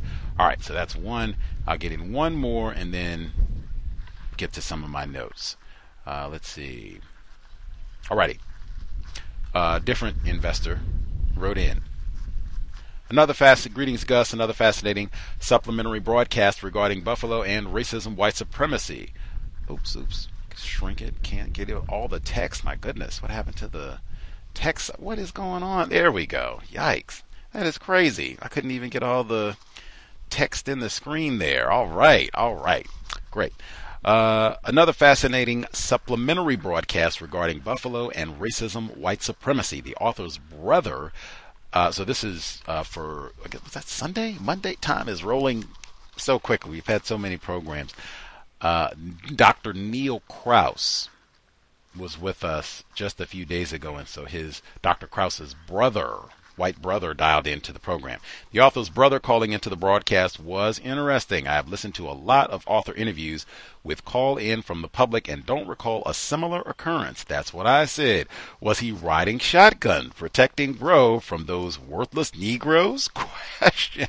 Hey, we've done many programs and I, even when we've had non-white people, I do not remember like a sibling or parent or spouse like hanging out. Like I said, maybe the the uh, I think it was Ashley, white woman. She was on the program, uh, and her partner, I think, boyfriend, non-white male, cowbell. I think he was there, and he did, you know, join us briefly to kind of give some views. But I can't really, I can't really think of another example, at least immediately. Neither here nor there. Chapter 12. Number one, learning disability may have been attributable to markedly impaired vision. According to his Army enlistment medical exam, his uncorrected vision in both eyes was 2200 corrected to 2025 with prescription lenses Without glasses, he's classified as legally blind. I did read that the vision testing in public is in public schools is weighted towards distance vision and close-up vision is not tested, which is more relevant in terms of reading and writing. Something to keep in mind as a parent. Now I will say that is very common. I think there are many uh, examples where children have had all kinds of problems in school, and particularly for black children, like, oh man, you are about to be special education. That might mean uh, ed, uh, medication. That might mean even disciplinary problems. You might be suspended and all the rest of it if they say, oh my goodness, you're not doing your work in a timely manner and you're messing around and got raping tendencies and all the rest of it. And the problem is really, I can't see. I can't see, so I can't read. I can't do these assignments. I can't get on the tablet and just go whizzing around because I'm having some vision problems. Like, that is very serious for many, many children. I still don't think that that leads one to go out butchering and carving out hearts, but, you know.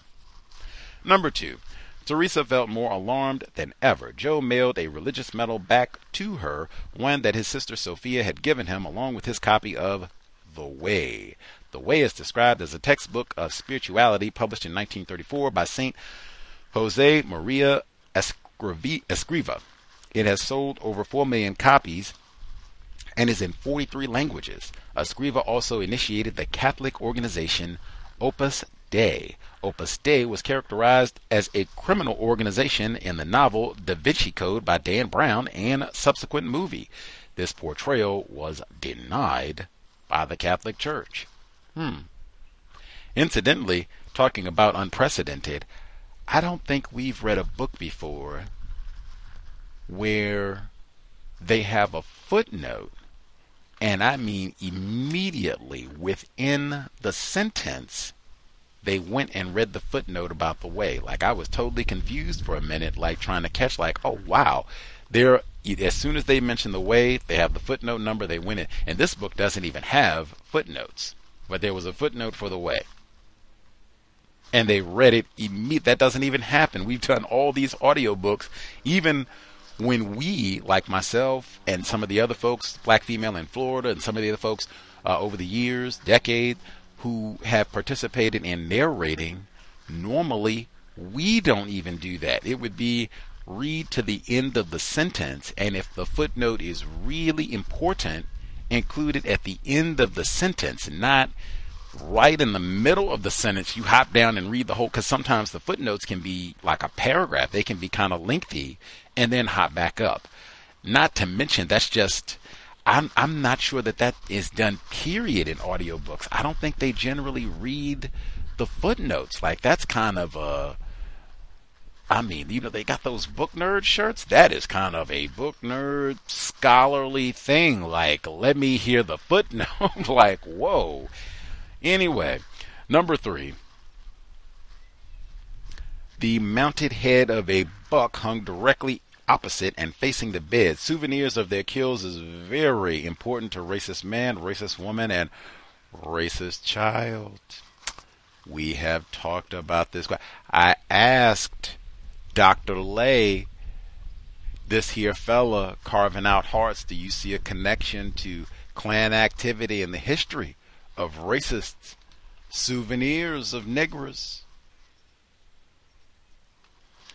Let's see. Number four. As for Joe, he had black friends. One of the most confusing and dangerous aspects of non for non-white victims in the global system of white supremacy racism. Talk about that all the time. Racists can be friendly. I mean, hey, racists sometimes marry non-white people. They can be real friendly. Number five. Donna was a certified pistol instructor, a girl who likes guns. He was an NRA certified instructor himself, both sexes demonstrating their love for the great equalizer. Welsing moments indeed. Many of them in this text. Number six, any difficulty with blacks or any discernible racial hatred? She answered with a definite no. On the contrary, Joe became very friendly with a black co-worker at Canisius named Ernie. They partied together all the time, got stoned. Joe had never expressed any racism or any strong feelings about race. Hmm. In, in, fact, that's even odd because many people say that exact sentence. Talking that's so strange. Pause on that for many reasons, but our our, our listener wrote, "Echo, sobriety would be best under conditions of racism, white supremacy, especially if you think you might whoops and end up doing shots with Jeffrey Dahmer." Joseph G. Christopher, Payton Gendron, Dylann Roof, any other race soldier.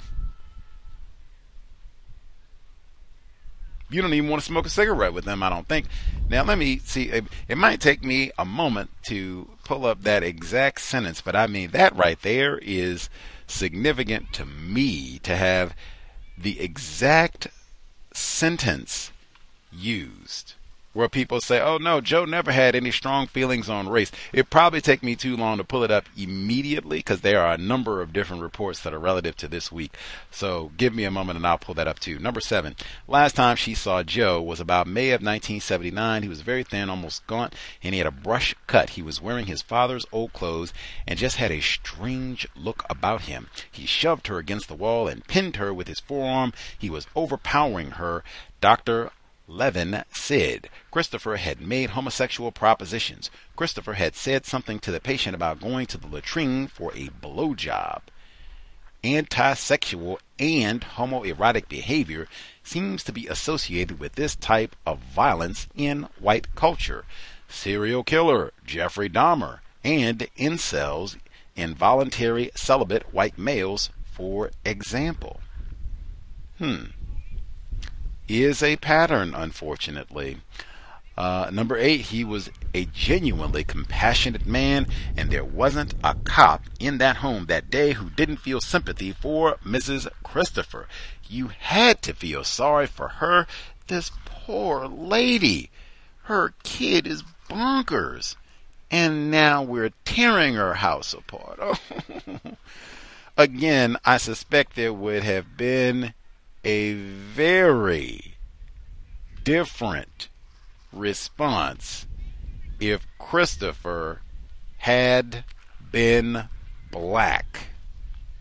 Say it three, four, five, eight times, underlined bold, bold face print. I do not think they would have been saying, "Oh my goodness," you know, "Oh, OJ is bonkers," you know, "Oh, old Jamal is just bonkers." Oh my goodness, and you've got to feel sorry for old Orenthal's mother.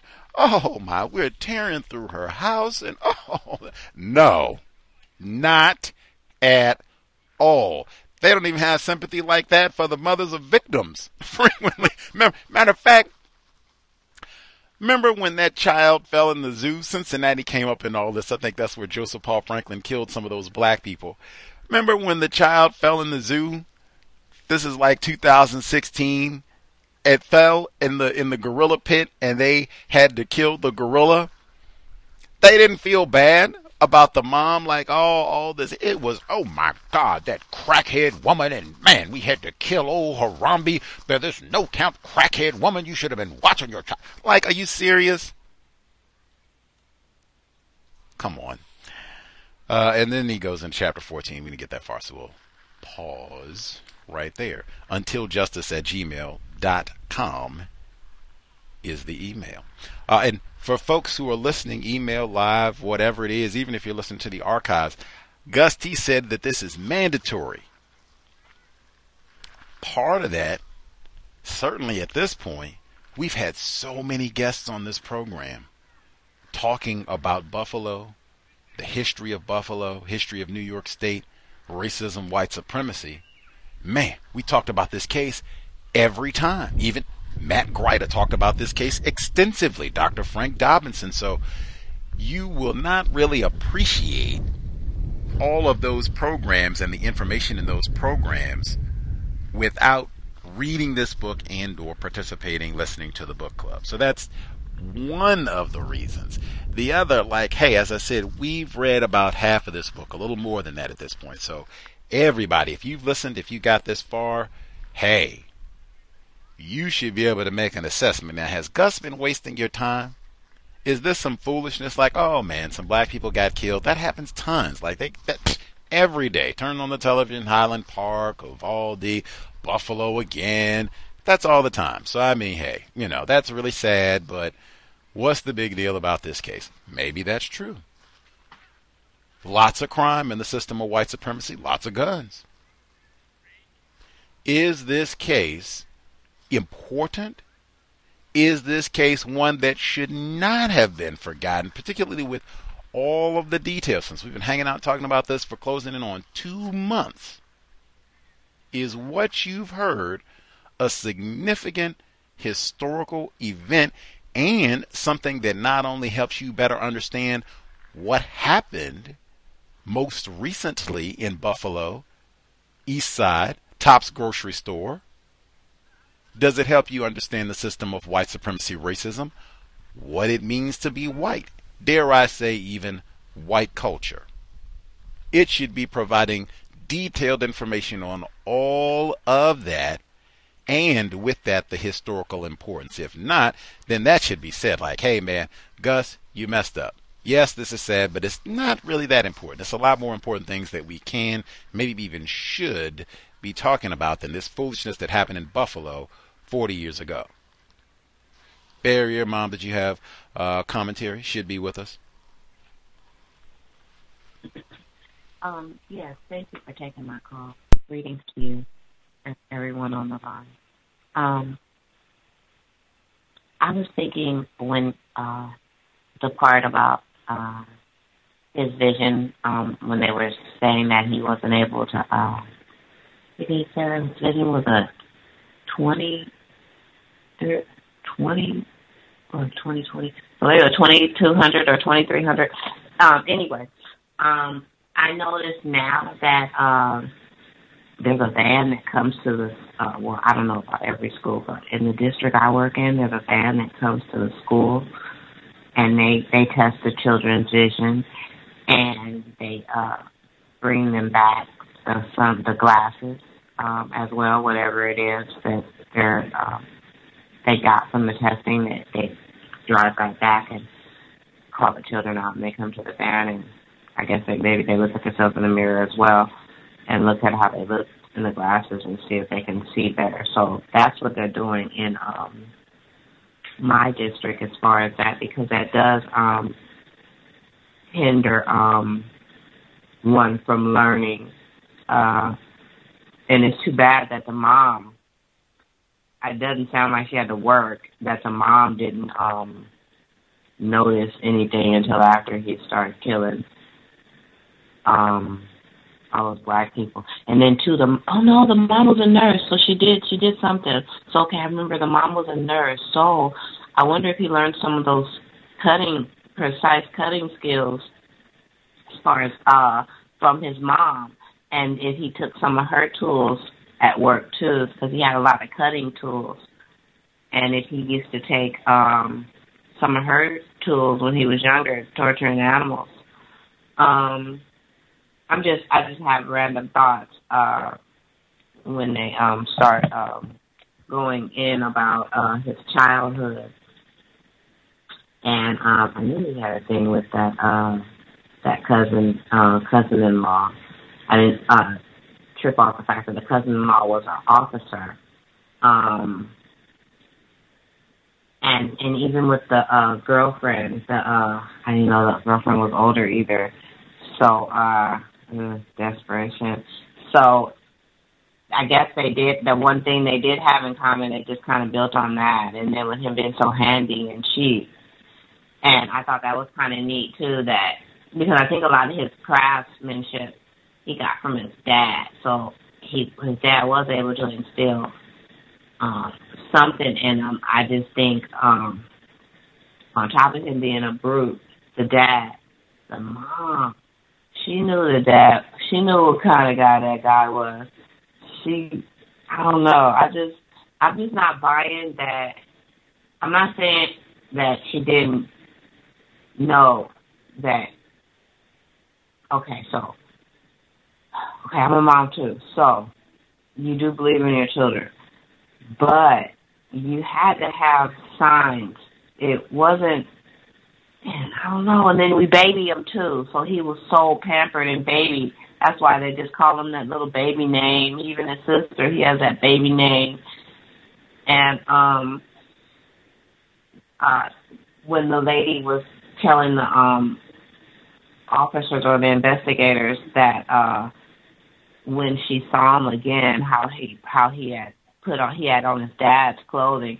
Oh, so maybe his dad was aggressive like that. You know, all whatever they're calling um a man's man. Maybe all that Brutus from Popeye stuff. Maybe his dad was like that. Oh, and so he was trying it out with those clothes. Mm. So anyway, um, this is good. So I don't believe that he's a good guy. I I think that white people always take up for their own regardless. There's always an issue. I wish we did do that same stuff with ours. Um they're all coming together, the whole neighborhood, even the officers they feel sorry because they feel sorry for her. They she's oh, and they feel sorry for her and they feel bad that they probably didn't even tear her house up the way they would a normal um um, run in. So I'll leave my line. Thank you for taking my call.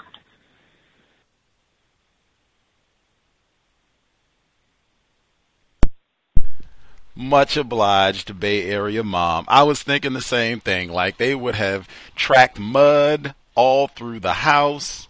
And uh, where's the crack cocaine at? You've got crack. Haven't you been smoking? Like, oh, it would have been totally different. It would have not have been, oh, this is terrible I feel so bad for you.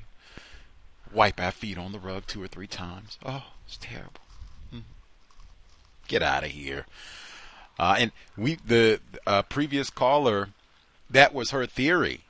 That I think it was several folks that was their theory that hey, maybe the dad was abusive. We don't know, you know, physically abusive, sexually abusive. Who knows? Uh, but maybe the dad was, you know, this brute figure, and then he dies. He feels he needs to to reenact that, especially if his dad is doing all this chastising him about his failures as a man.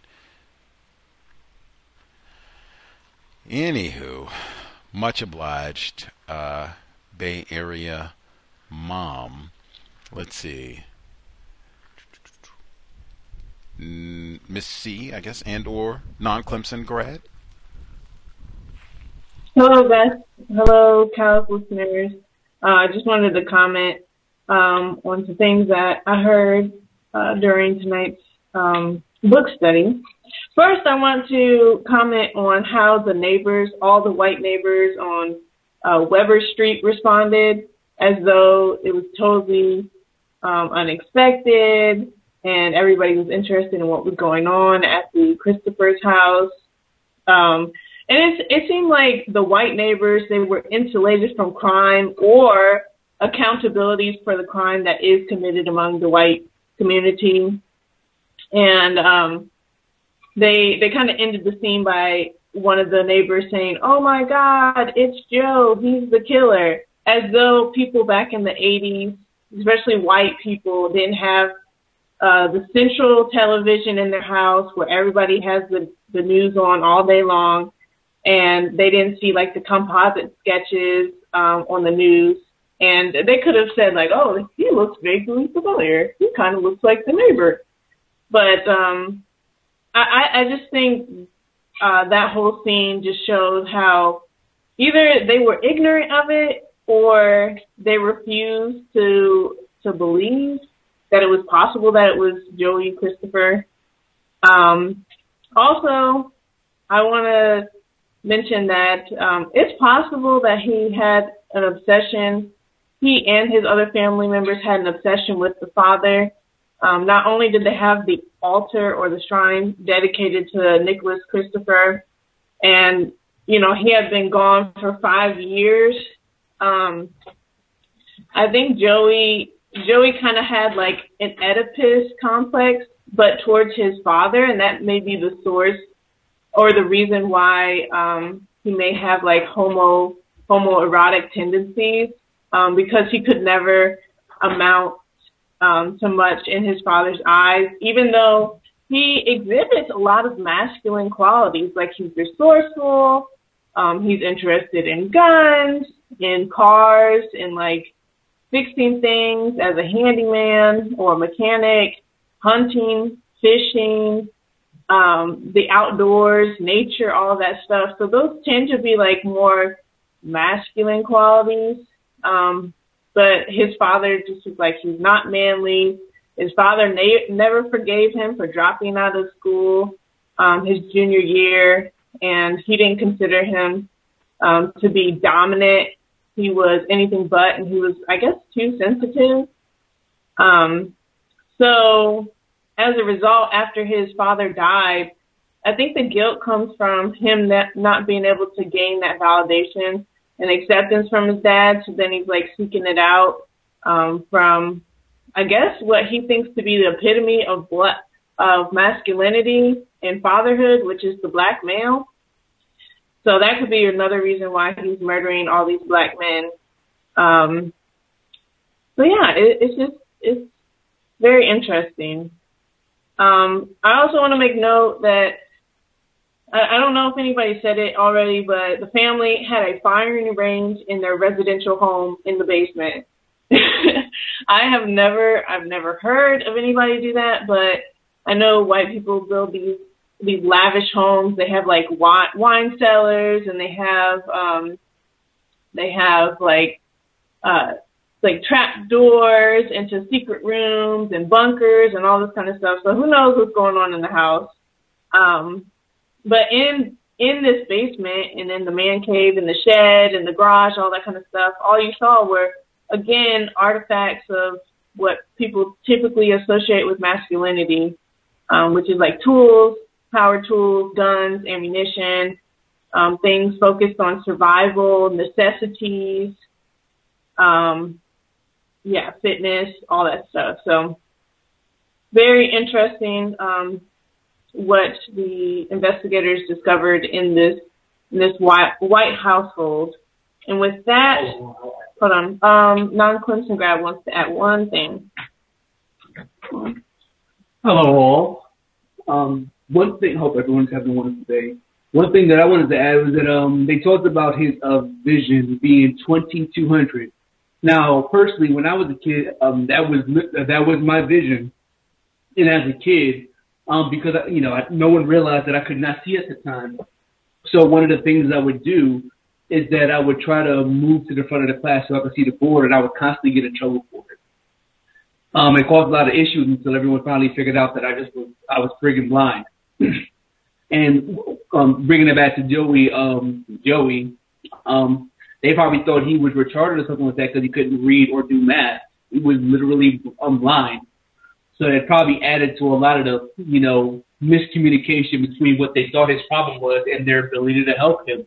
You know, maybe people would have realized some of the problems he was having earlier in his life. Maybe they wouldn't have misdiagnosed him as something, uh, as someone who simply wasn't just crazy, but someone who simply just needed a little bit of help, like I don't know, a pair of glasses, uh, and little things like that. And um, that's one thing I, I wanted to add. Thank you. You didn't. You didn't go start killing people and knifing people in the chest because you had vision problems growing up? That didn't happen? Well, I got help. I got my glasses, so you know, I just get the opportunity. Oh, okay, okay. And and you all don't have a shooting range in your basement now, you and Missy. We got a crawl space.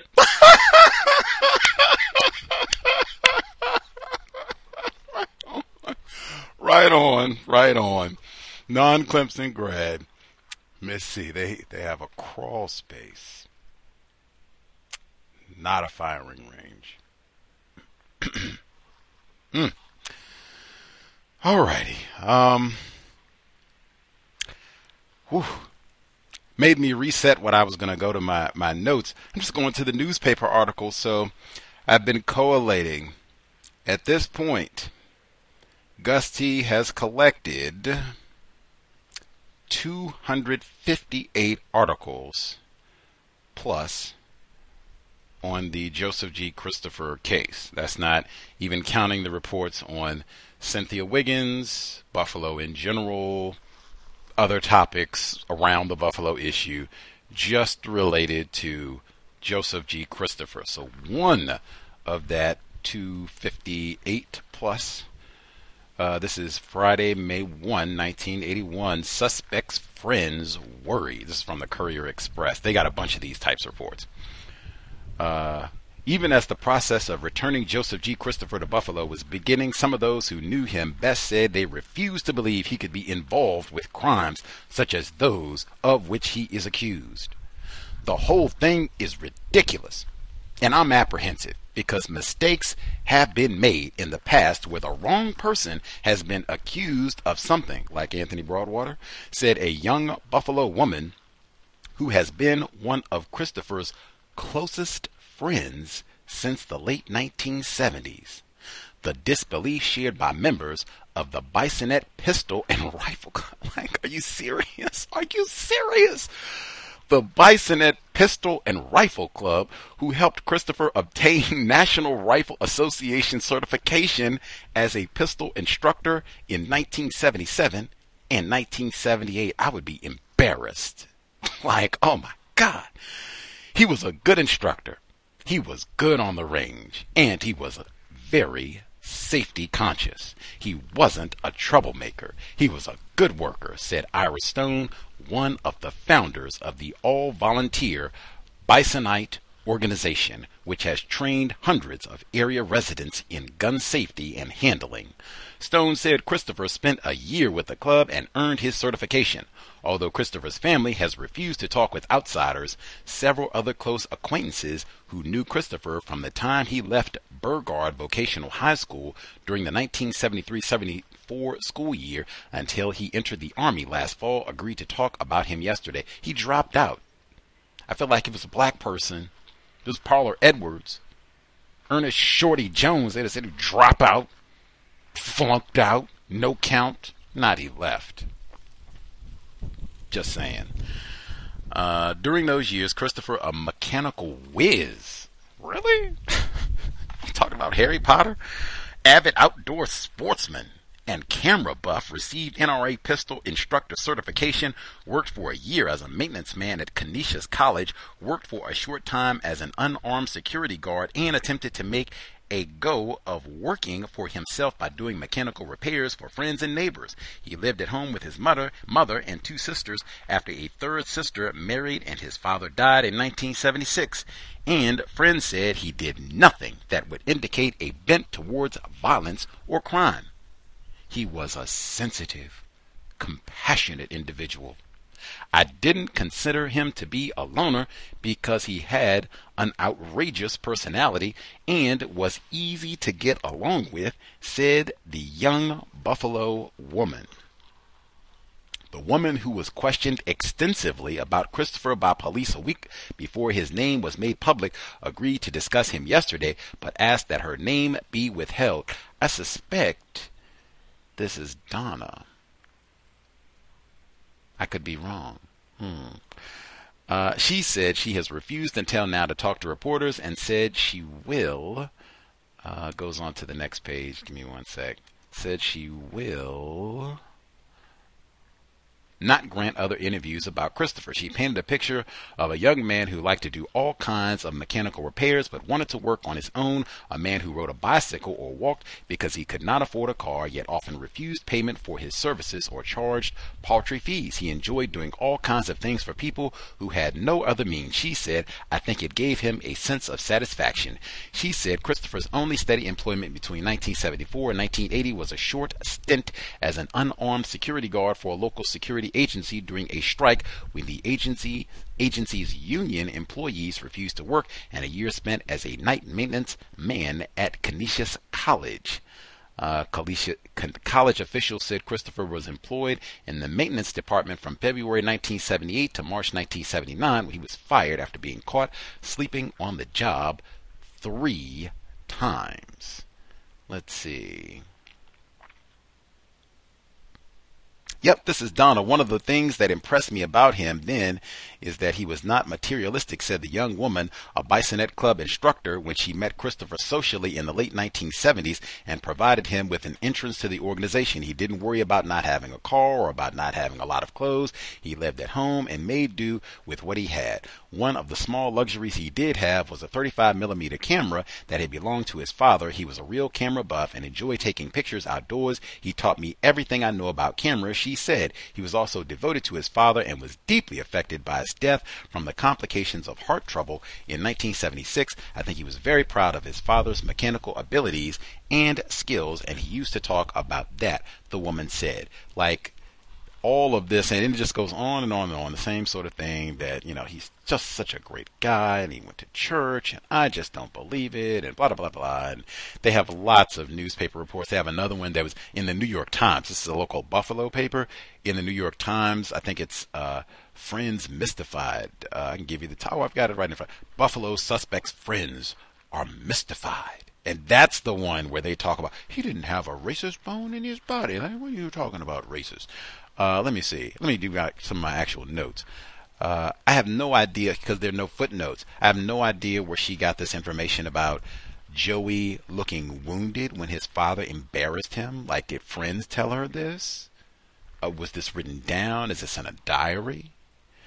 Uh, she says neighbors thought of him as a fine boy. You heard it in the newspaper. Polite, particularly considerate, the type of kid who shoveled snow out of people's driveway without being asked. Like, again, he sounds way cooler than any of the people who got their heart cut out.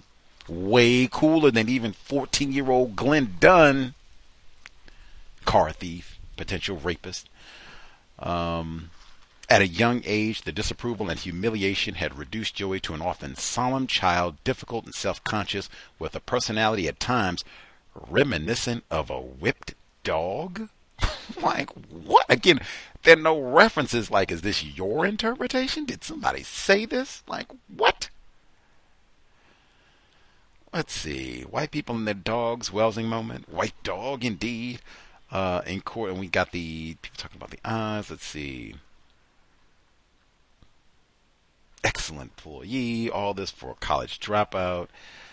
Uh, they the surprise when the letters Teresa's writing to him, he's writing back, and she says that uh, Teresa, Joey's mother, is surprised that these letters become a part of the investigation. Anybody, if you're in greater confinement, there's no expectation of privacy. I think uh, we've played recordings of Mumia Abu Jamal when they have the interruption. He'll be talking and it'll say, "Hey, this call is being monitored." Uh, no three way. They give all the instructions, how much time you have left. Like there is no expectation of privacy. I think that's been standard operating procedure. They read all of the mail. You could be trying to coordinate some sort of breakout or other, you know, nefarious activity. Let's see. Already mentioned the footnote. Sleeping with a shotgun in his bed because of sudden fear of intruders. What in the world? Is this is this normal behavior? Does anybody else do this? You sleep with a shotgun because of it. Now, particularly with this fella. So, who are the intruders?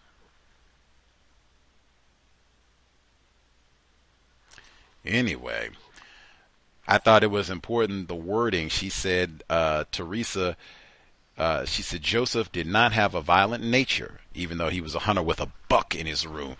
Of this she felt certain. He was a compassionate, kind soul, sensitive and humble. He never wanted to dominate. Wow, word choice. Hmm. Okay. Let's see. Chapter, those are into chapter 12, chapter 13. Firing range in the basement. She listen to she says the firing range in the Christopher basement would be mentioned many times by the media. In actuality, it amounted to a portable bullet trap and a disorganized clutter of reloading equipment and gun parts. Now I want to know if anybody out there do you have a portable bullet trap and reloadable equipment gun parts in your residence where you have fired a weapon.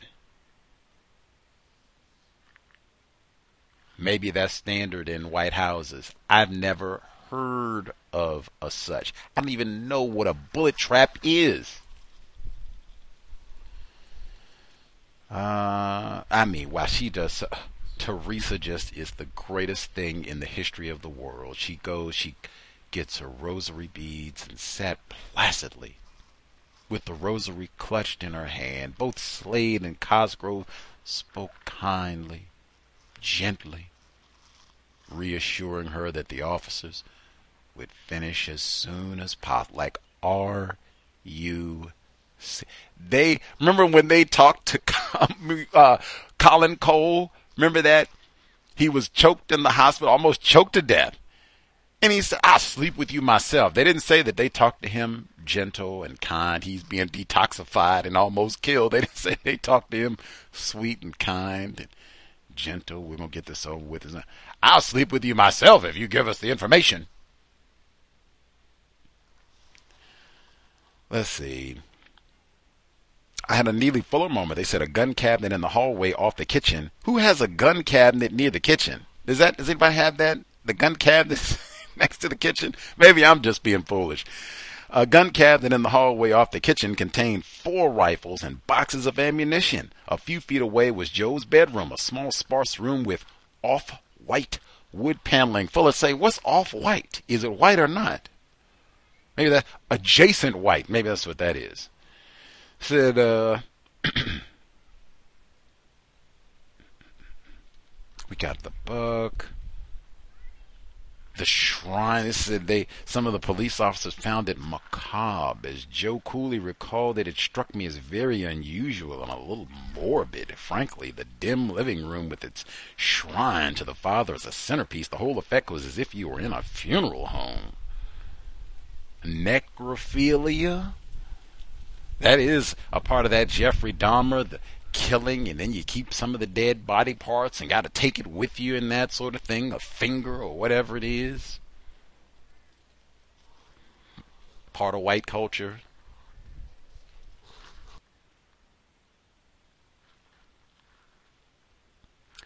Zach mentioned a couple of black guys who Joe, Joe hung out with at Costanzo's Bakery. One he remembered in particular was named Lewis, who went fishing with Joe a lot. As far as Zach and Lewis knew, Joe was a normal person and had normal relationships with his family and everyone else. He had a girlfriend who he had lived with for a while, a couple years back.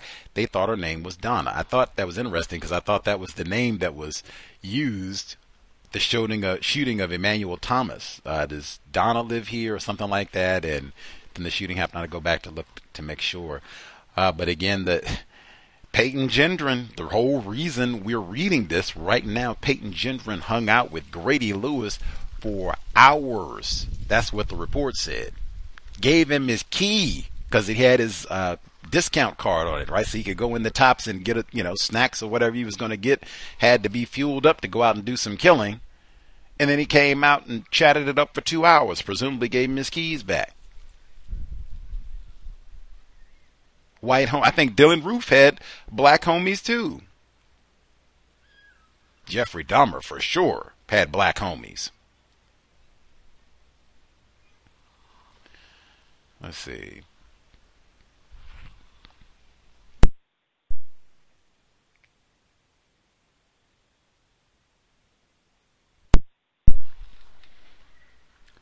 Christopher and all this drug use, uh, I think if these victims had been doing speed and acid and habitual consumption of cannabis, which was illegal at the time, they would have been described very different. Uh, let's see. Canisius College, that was the other one. If anybody wants a research project I did so much research. Canisius College. I never even heard of Canisius College until we started doing all this on Buffalo. This is October 29, 1996. So this is a good 15 years after the events that we're talking about. Letter to the editor of Griffin newspaper in West New York. Canisius College responds to bigotry. We, the faculty of Canisius College, are outraged at the recent attacks which have occurred on campus. We completely abhor the bigotry and hate which appears to have motivated these attacks. To the attackers, we send this message. You have done a terrible wrong. We are ashamed of you, and you should be ashamed of yourself. It is you, not the victims of these crimes, who are unwelcome here, and they have a lengthy list of signatures. I have not been able to track down what exactly happened at Canisius College in October of 1996. Now, I mean, ooh, what else happened in October of 1996? We'd have to go back and, yeah, I'd have to go back and, and look to see what else happened around the same time period. But Hmm. What incident of bigotry did they have a need to have so many people take a full page ad out in the Griffin newspaper? If anybody would like to dig, October 1996, Griffin College bigotry. Let's see, any other notes?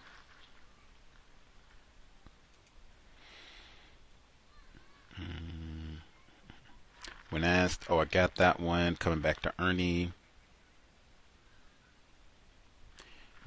I said necrophilia. She only recalled one odd incident when Joe, who was quite the camera buff, asked her to go to Forest Lawn Cemetery and pose among the tombstones so he could photograph her. She felt that was sort of weird. The officers asked to see the photographs and she showed them. She said she still felt spooky about it and didn't understand the significance she goes on, I thought this was important just because there have been so many times where white witnesses have deliberately lied to police, have accidentally forgot to share information. For her to make this so flagrant to say maybe she shouldn't have told him about the incident in the garage. And again, this is one. Did Pelonero interview her at some point? Did she write all this down? There are no footnotes. Uh, it was so wildly out of character for Joe anyway, but it popped into her head as they kept asking over and over again about his behavior, and she had been afraid not to tell them. She hadn't meant to say half those things, most of which struck her as irrelevant and silly anyway. They'd asked so many questions as one hour had become two, and they had this way of asking things putting forth the same question over and over, rephrasing it a little each time, and before you knew it, you were so far down the rabbit hole, same metaphor comes back again, and feeling somehow like a trapped rabbit, even though they were being so nice and you knew there was no escape until they decided to let you go. And they asked if Joe was a good hunter. He was, but not as good as they were. Even that, like, are you serious? all of it. And it is again giving the impression like, I don't really want to help these guys catch a killer. Like, if he's innocent, then that's, hey, let's tell the truth so we can hurry up and get through all this. I didn't even want to tell them this information. Like, and then again, they will say that that's Negro culture. No snitching. They don't cooperate with the police. That's the Negroes. Let's see. Anything else?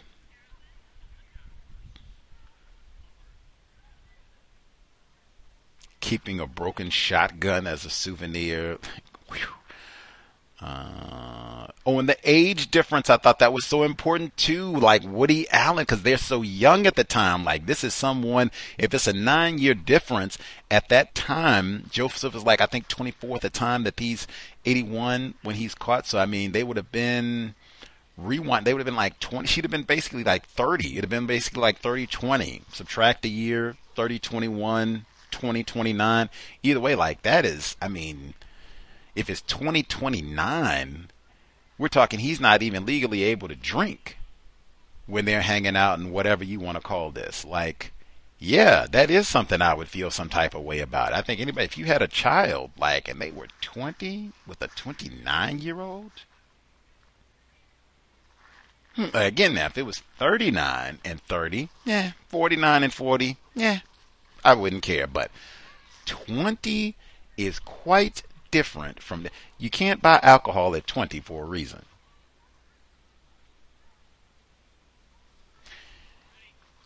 Let's see.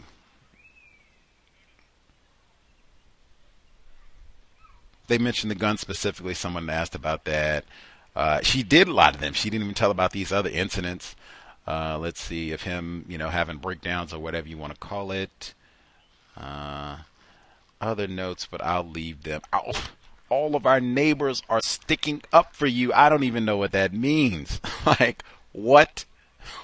What? like, you shoveled the snow for free, and so now I'm going to go out and. He didn't do these killings. Well, how do you know that? Well, he shoveled my snow. Okay. Uh, I will pause there. We will go ahead and get to, but again, this is like, wow, lots of white sympathy for a serial killer, butcher. We will get started. Man, oh man, absolute madness. The Katherine Massey Book Club at the COWS. Absolute Madness by Catherine Pelonero, picking up on Chapter 14 Context of White Supremacy. Chapter 14 Kevin Dillon came from a family steeped in legal tradition. Dillon was a 31 year old criminal defense attorney with a firm in downtown Buffalo that already bore his name Dillon and Cataldi. Kevin was the oldest son of Justice Michael F. Dillon, a presiding judge of the State Supreme Court Appellate Division and formerly an Erie County District Attorney. Three of Kevin's uncles were attorneys in western New York, and his cousin James was an assistant district attorney. The name Dillon, therefore, was one that was already quite familiar in Buffalo legal and political circles, which perhaps added a further bit of excitement to an already sensational matter when the press learned he would be defending Joseph Christopher. Teresa Christopher had hired him to represent her son on the weekend following the search of her home. In the few days that had passed between the search on Wednesday and Dillon's entry into the case on Sunday, news of a prime suspect in the 22 caliber killings had already exploded in the media. Though he yet knew almost nothing about his client or the evidence against him, Dillon was well aware from the moment that the suspect's distraught mother came to see him that this would be an enormously complex and highly public case. Judging by news accounts, the prosecution appeared to already be operating in high gear. He informed Teresa that he would need co-counsel and immediately contacted his friend and colleague, Mark Mahoney. Mahoney was also 31 years old with an office in downtown Buffalo. Like Kevin Dillon, he had received his law degree from the University of Buffalo Law School. Both had done their undergraduate work at Catholic institutes, Dillon at Canisius College, Mahoney at Notre Dame, and both came from large Irish families. Each was a superior young jurist. The similarities ended there. They were near opposites in temperament and style, Dillon having a more subdued and tempered approach, Mahoney a more intimidating presence in a courtroom, who wouldn't demur from unleashing a razor-sharp retort on a prosecutor when the situation warranted. They had never tried a case together before. As Kevin Dillon would soon after tell a reporter, he and Mahoney worked well together, and their differences complemented each other. Dillon acknowledged they would argue like hell on some points, which he felt made for robust legal teamwork. Mahoney would not hesitate to say he could never see himself being a prosecutor. He was a staunch defender of rights and viewed the defense position as the guardian of the constitutional and fundamental rights afforded to all. His legal sensibilities were therefore immediately on alert upon learning that the search executed upon the Christopher home had been sparked by statements made by Joseph while he was under care at a psychiatric facility managing the wildfire press and publicity that had already engulfed Christopher, presented an added challenge, and was by no means an insignificant matter. Joseph Christopher had been identified by name in a television newscast on the same night his family home had been searched. This had immediately set off his widespread identification on TV, radio, and in print. Before Dillon and Mahoney had even been retained to represent him, the media had disseminated details of items confiscated during the searches and his arrest in the Army on charges of stabbing a black soldier. On April 25th, the day before Teresa Christopher hired Dillon and Mahoney, and before Christopher had even been charged in any of the Buffalo murders, the Courier Express reported that Christopher bragged to nurses about the shootings and stabbings of Buffalo area blacks if ever there were a case where defense attorneys had to hit the ground running, this was it. Melvin Lobbett and Thomas Rash had returned to Buffalo from Fort Benning on April 24th. In addition to the nurses and staff psychiatrist, they had interviewed witnesses to the Coles assault, the guard whom Christopher had stabbed with a pen, and the stockade commander, Captain Rayford Ames, who discussed Private Christopher's time in confinement. Ames explained that Christopher had lacerated his penis while in a second floor cell, and that another prisoner had witnessed this. Ames further confirmed the written reports the Army had provided of Christopher's conduct during his incarceration in the stockade. That Christopher had refused to eat, was very depressed, and had problems with guards and other prisoners. Ames told investigators that this was very unusual behavior for a person in confinement in the military. He added that Christopher was a loner and read the Bible. Christopher did have one friend in the stockade, another prisoner named Robert, who was also from Buffalo. Robert had since been discharged from the military for possessing and selling marijuana, and had returned to the Buffalo area. Lobbett and Rash relayed this information back to the task force, who promptly interviewed Robert. I was in the brig for about three weeks when this guy by the name of Joseph Christopher came for stabbing a black guy in his company for calling him a fag. Robert told the investigator. Somebody told me that he was from Buffalo, and I started talking to him and I found out that he at one time worked at Deaconess Hospital in Buffalo where I used to work. He worked in the kitchen, but I didn't know him then.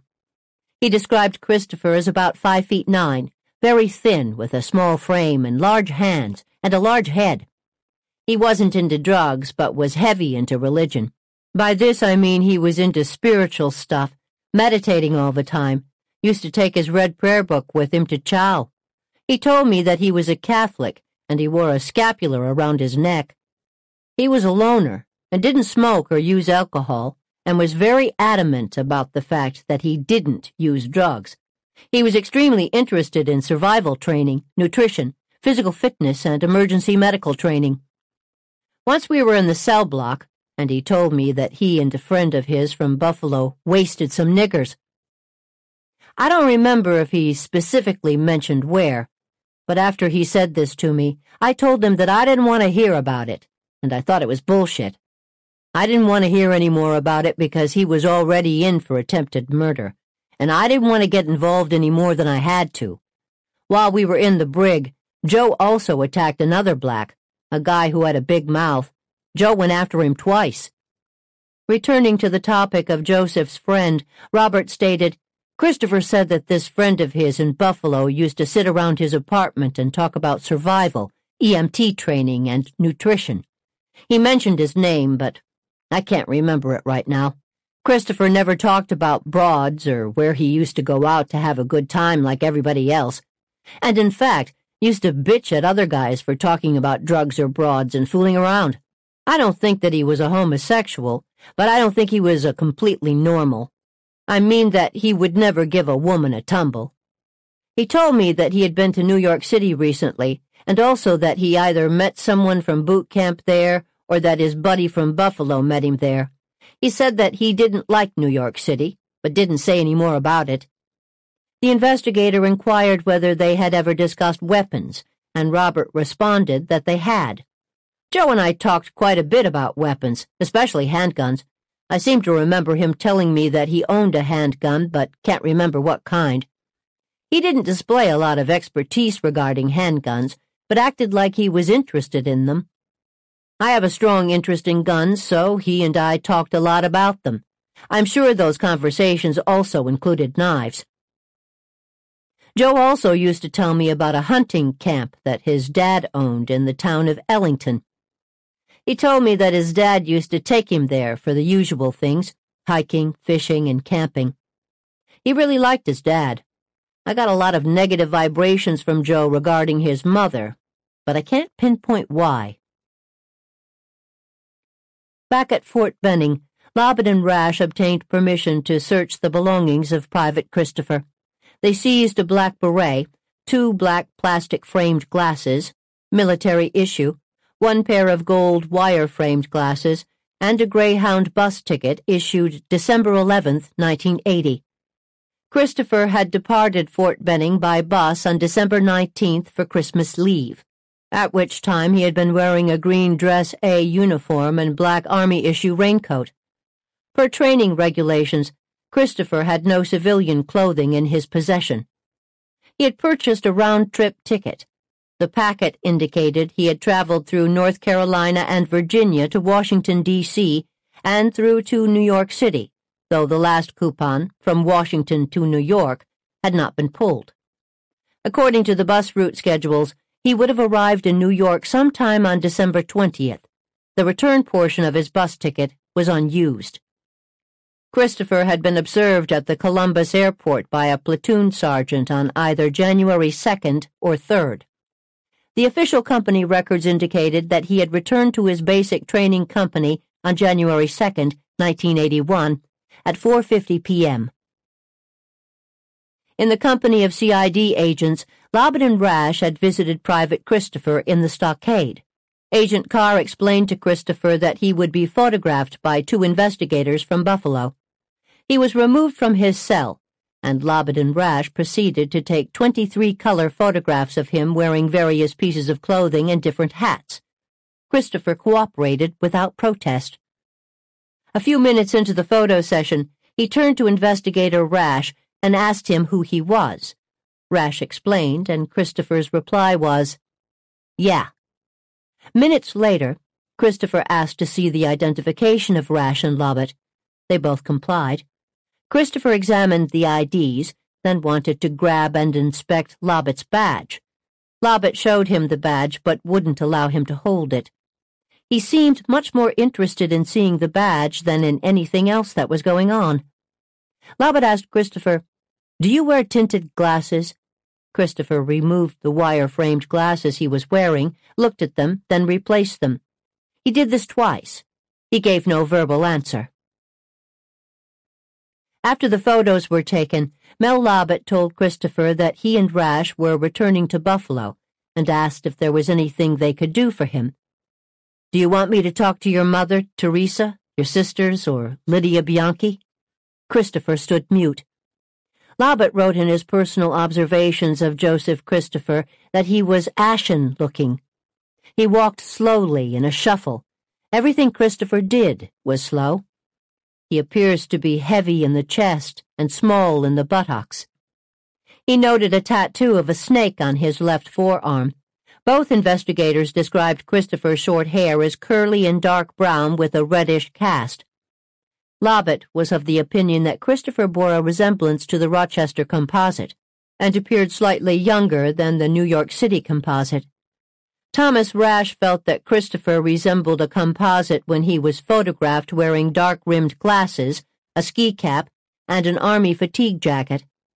He wrote that Christopher was cooperative in all phases of photographing him, that he had a blank stare throughout, and seldom spoke. The last person Lobbit and Rash interviewed was Father Michael Freeman. They spoke with the Catholic chaplain at the stockade in the presence of Captain Rayford Ames, and Agent Tom Carr. The priest explained that he had met Private Christopher within a day or two after his arrest and initial confinement to the stockade. Father Freeman had been told that there was a soldier at the detention facility who had asked to see a priest. Learning that the soldier was from Buffalo, which was Freeman's hometown also, Father Freeman had visited Christopher and had a discussion with him at that time, which he felt might interest the investigators. Father Freeman said that Christopher had been very depressed and nervous, which led the priest to ask him if he wanted a psychiatric evaluation. Christopher replied that he did. Christopher had spoken of his background and problems he was having in his infantry training brigade. According to Father Freeman, Christopher had released him to speak with doctors or anyone else who could help him. As Freeman related the conversation, it was just on his background. From a broken home, feeling of guilt that he had over the death of his father, the anger he had in reference to blacks and minorities. He felt persecuted by them. I thought that might be from where he went to school, that he could never get along with them. He reflected on how he was being picked upon by blacks in infantry training. They were calling him a faggot and picking on him not giving him any peace of mind. I went back over his situation at home, how he got into the army. He mentioned that he had broken up with his girlfriend and he was depressed about that. He thought that maybe he wanted to be a priest, and he went down to New York City for a period of time. He wanted to enter a seminary. The seminary wouldn't accept him. After being in New York City for a while, he returned back to Buffalo he reflected on wanting to get into the army and a depression he was in, and not wanting to associate with his relatives. There was a going away party, which was also his birthday party, and he refused to be with his relatives. He'd rather be alone. Speaking of what Christopher had told him about his experience in the army and the circumstances of his arrest, Father Freeman said, Again, he reiterated the blacks picking on him. He was using a knife to defend himself against one who called him a fag. This was the second time investigators had heard that Christopher told someone he stabbed Coles for calling him a fag. The CID had interviewed all the witnesses to the stabbing as well as other men in the platoon and company officers. None could recall any interaction whatsoever between Christopher and Coles prior to the assault. According to what police had learned so far of Christopher's family, Freeman's statement about Christopher having come from a broken home also seemed to be an error. Though whether Christopher had actually said this, or Father Freeman had somehow misinterpreted one of his statements, could not be determined. Father Freeman told the investigators that he felt the conversation he'd had with Christopher could be helpful to them because of the situation in Buffalo and the fact that Christopher had been there at the time. He added, however, that Christopher had made no statements at all about any violence in either New York City or Buffalo. You mentioned his anger at ethnic races. He definitely has a problem dealing with ethnics? Lobatt asked. With blacks, Freeman answered. With blacks. Specifically blacks, okay, because of certain things that happened in his lifetime related to blacks? He wouldn't go into exactly what it was in Buffalo, the priest answered. I picked up more that it might be a school situation because of a white being a minority there. Lobatt asked, Father, did you see Joseph Christopher today? I did, Freeman replied. He had visited Christopher about an hour before, but Christopher had not said anything to him. Does he appear alert? Lobatt asked. He's alert, more so than at other times I've talked to him. Again, that could have been because of the starvation he was on, the not eating. He did not want to talk today. I never brought up Buffalo. I never brought up New York City or Rochester. I told him I was there. Originally, I had intended to go down to see him after Easter anyway. I called the hospital and found out he was back here, the stockade. My whole conversation with him today had to do with asking him to cooperate and to talk to people, you know, whatever he wanted to talk about, either with Dr. Law or to myself or to law enforcement officers. If he'd do that, it might help with his problems, because he isn't cooperating with speaking to people. He's climbing right up. Recalling his earlier conversations with Christopher, Father Freeman said he had never mentioned the 22 caliber killings, nor any shootings or stabbings in western New York. Did he say anything about New York City? Nothing other than the fact that he was there. He went to New York City to join a seminary, and no seminary would have him, obviously. He was as disturbed talking to them as he was to me. He wouldn't be able to pass the psych test. All righty. That will do us for this week. We will pick up next week, still in chapter 14, uh, moseying right on through the text, context of white supremacy, the Katherine Massey Book Club. Number is 720-716-7300, the code 564943, pound. Press star 61 if you would like to participate. Email is untiljustice at Now, we had Dr. Neil Kraus mentioned before. That's the one his white brother dialed into the program. Now, in that program, I asked him, you know, he wrote this whole book Race, Neighborhoods, Community Power in Buffalo and dealing with the 1980s. I think it goes from like 1937 to 1997, somewhere abouts. But covering these years, not one mention of Joseph G. Christopher. Now, he talks about so-called uh, school integration in Buffalo. That's happening in the 80s in Buffalo. I mean, now Jesus Christ. Brown v. Board of Education was 30 years before all this, but here we are, 80s in Buffalo. Uh, and I said, some of the folks that were here wrote in. I think uh, Miss C wrote on on Facebook, like, "Come on, man! Like, either these white people have made some sort of pact, like we are just not going to talk about these events. We're done, you know, with all this Joey carving up black people in Buffalo. We're just not going to talk about that. I say it's no way you can research really anything related to Buffalo, Western New York, really, in the 1980s and miss this case. Now, this is the Buffalo Courier Express, Sunday, June 7, 1981. A little bit ahead of where we are in the text, but not too far. We're at like end of April of 1981. This is June 7, 1981. So the story at the bottom of the page that pretty much takes up the entire bottom half of the page defending Joseph Christopher, an unlikely pair who we just heard from or heard about, Mark Mahoney, Kevin Dillon. At the top of that page, and we just heard in the book, hey, Joey saying maybe he had some problems from schools white people were a minority there. We heard in the book even they said his dad Nicholas let him drive to school because they were fighting on the bus. On the June 7, 1981 Sunday paper in Buffalo, above the report on Joseph Christopher, they have the busing in Buffalo section.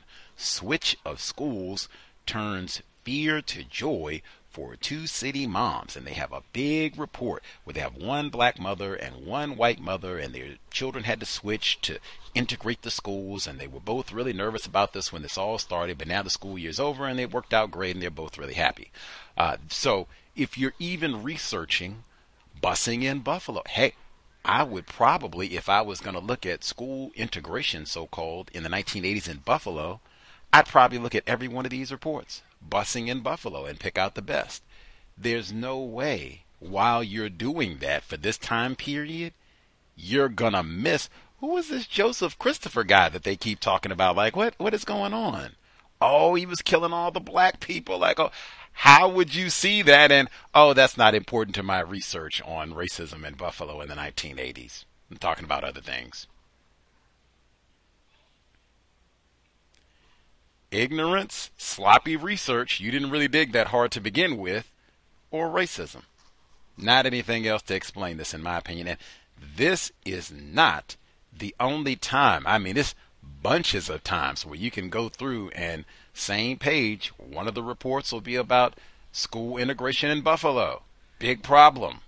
And then right below that, Joseph G. Christopher indicted, and oh, what did they find at the house? And oh my God, soldier killed all these niggers. Let's see. Uh, if you have commentary and did not get to share at all, definitely get a hand up now so we'll get your thoughts in. Let me see. Make sure I read the final comments from one of our investors, uh, what we missed from him.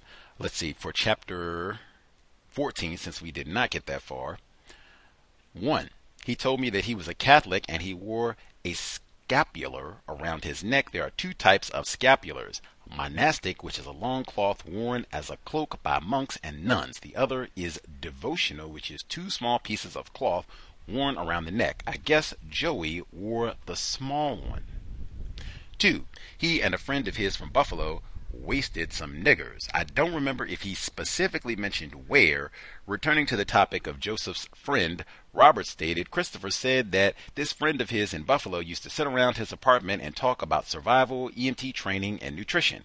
He mentioned his name, but I can't remember it right now. Did the investigation seriously pursue the possibility of accomplices? Does not seem as if they did. We asked uh, Matt Gryta about that just because, you know, other folks had said it seemed like this could have been a two person thing and all these attacks and all the rest. He said uh, Joey was not a gregarious type person. He didn't have any friends. He wasn't attached to anybody. It didn't seem like he, you know, was working with someone or even had the social aptitude to be working with someone. Now, I mean, he couldn't have been that isolated because Donna and, you know, the rest of it, but that was what Matt Gryta said. Yeah. Uh, let's see. Number four. Uh, oh, wait a minute. Did I miss one? Oh, yeah, I missed one. Number three. Sorry.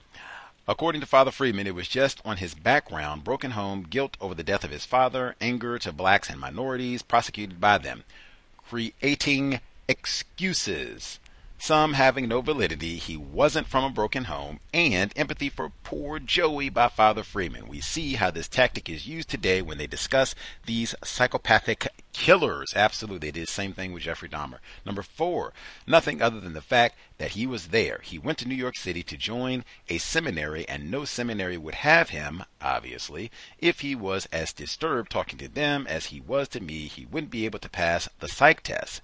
I guess the psych test does not screen for pedophiles or they just ignore the results. Ooh, the burn. Ooh. But I did mention that early in the program, and we should look. Did they have settlements in Buffalo? I was serious about that. Gonna do that if I get free time. Other people, so that's two research projects. What happened at Canisius College, October 1996? And then Catholic Church in Buffalo. Did they have any settlements? Let's see. Oh, and we didn't get that far, so we'll stop right there. Let's see. Folks who dialed in that we missed totally. Irie did you have commentary? Uh, we missed you totally. Did you have commentary on the portion of the reading we talked about today? Yeah, um, I caught the tail end of it. I've been trying to catch up on uh, Stitcher, but I did uh, wonder as um, as I heard. Uh, I guess someone was talking to an investigator, and they said that he didn't have much. He he didn't get good thoughts about his relationship with his mom. So I was actually wondering a little bit if there was some type of situation of uh, sexual abuse.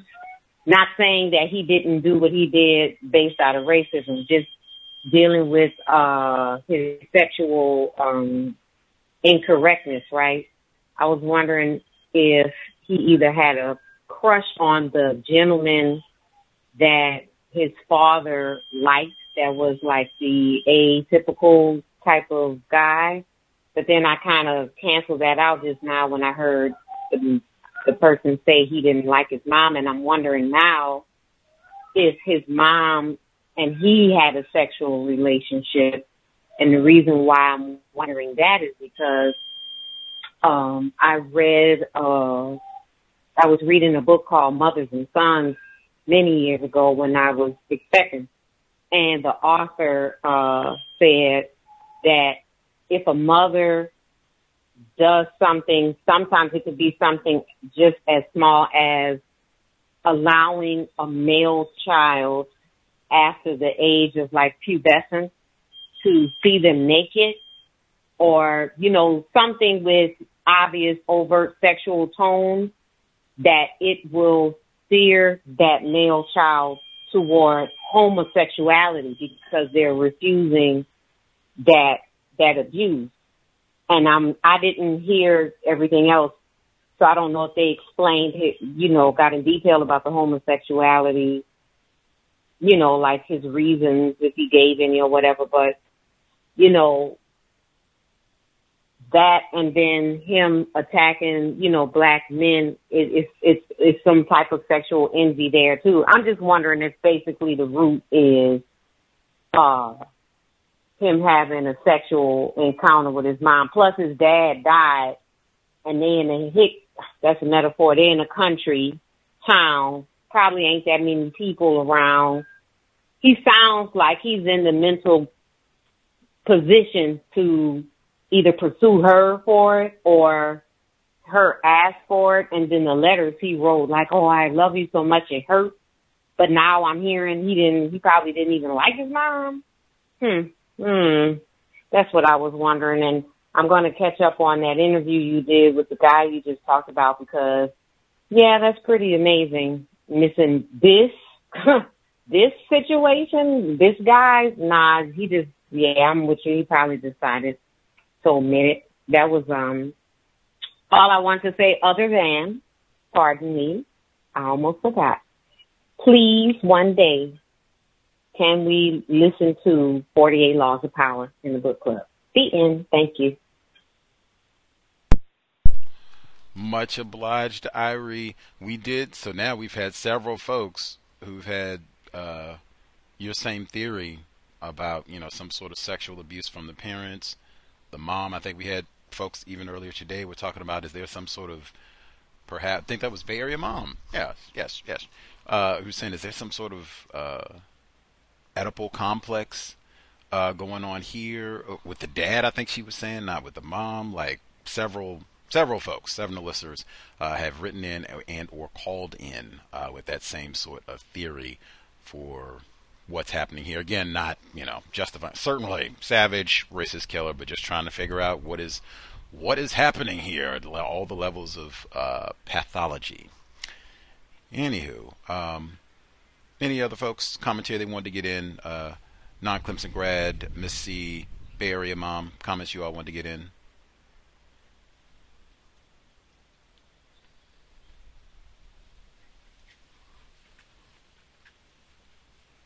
Just listening, that's fine too. Grant, to Irie's point, there will be more to come about his perhaps anti-sexual conduct uh, and leanings for the. Like I said, we've really only read about half of the book, or a little over. We now at this point we're a little over the halfway point, but I mean not a whole lot. We have like a substantial amount of reading. That's why I said like I was gonna give the footnote about Ernie, then I looked and was like, oh my gosh, like Ernie is. Uh, a huge character in the second half of the book, so I can be quiet and we'll just have to wait. Yet, so there will be lots more. So you'll have to maybe come back in a few weeks after we've gotten several chapters further along and give us your update. Uh, let's see. My notes uh, for this week. Again, she said, you know, the indictments uh, as April 1981 that exploded in the media. Uh, that it just set off widespread identification on TV, radio, and in print. That's why I said for people not knowing about this event, even when we have these white scholars on the program, this was widely talked about widely news reports. I've played news reports for everything, like uh, Tony Brown and Nightline and all these major news outlets and print outlets all over the country talked about this. So, you know, that I mean, even that when these scholars have come on here, white scholars have come on here who teach it. Even that I've been thinking about, like, man, you teach at the University of Buffalo and you don't know about Joseph G. Christopher, like, and you teach on race, racism, excuse me, you teach on white supremacy, racism at the University of Buffalo, and you write books about the history of racism in Buffalo, and you don't know about Joseph G. Christopher. That is disgraceful. If you teach at the university at Ole Miss, University of Mississippi, you should not be allowed to teach there. You don't know who James Meredith is. Like, come on. Joseph G. Christopher is not James Meredith, just major events that have taken place in this town, on this campus, you should be informed about. Same thing, you're a professor at uh, Georgia Tech, Emory, Morehouse, you teach about uh, racism the history of Atlanta. Someone says, "Who's Wayne Williams?" Oh, Wayne Williams. I do. Wayne Williams. Wayne Williams. Does he play for the Braves? Wayne Williams. I don't know. F. You should not be allowed to teach here. Let's see.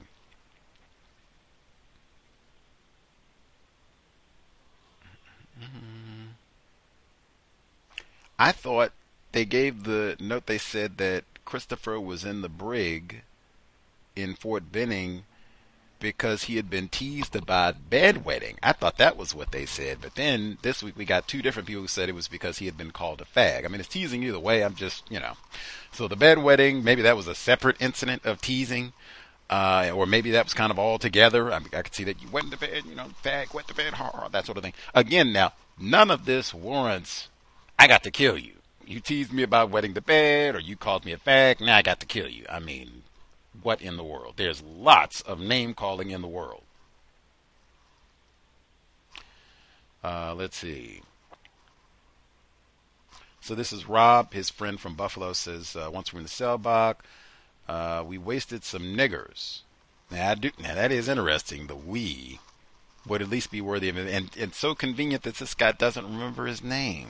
Hmm. Uh, and does he recount Nignas? He just quoting? That's the way he told it to me, so that's the way I'm telling it back to you. He said that to me, niggers, whatever it is. He tells them, I don't want to hear about it. I'm already in enough trouble. Intelligent. Uh, while we were in the brig, Joe also attacked another black, a guy who had a big mouth. Now that I had a pause for. That's kind of homoerotic, given everything we've heard in this book. I would like, what in metaphor? What do you mean? He had a big mouth. Joe went after him twice. Now, again, all the people that he's attacked, with the exception of Kim Edmiston, white woman, and then if we want to count this week Donna, his girlfriend, all the people that he has attacked, black, and this dark complexion so-called Latino fella. Oh, and then he the half white soldier from last week. So It seems he is able to pick out these non white males. The darker you are, I got to kill you. You're a threat, I got to kill you. Maybe you're a threat to my manhood. I got to kill you. He says he used to bitch at other guys about drugs or broads and fooling around. Now this we've had all these people who just said, man, he was doing acid and speed and smoking marijuana all the time. I was like, what are you talking about? And we haven't even got to now is he talking about exchanging fellatio for food? so like, come on, come on, the hypocrisy. That's white culture right there. Right there. Toting a Bible in one hand and killing niggers in the other. Snorting cocaine while I'm doing it. Let's see.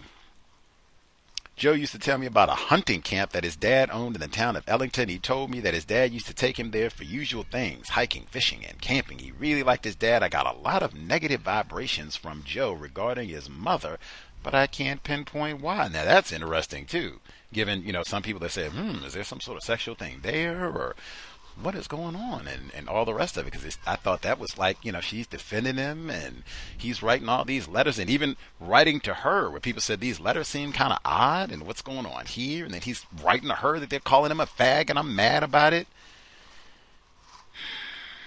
Man.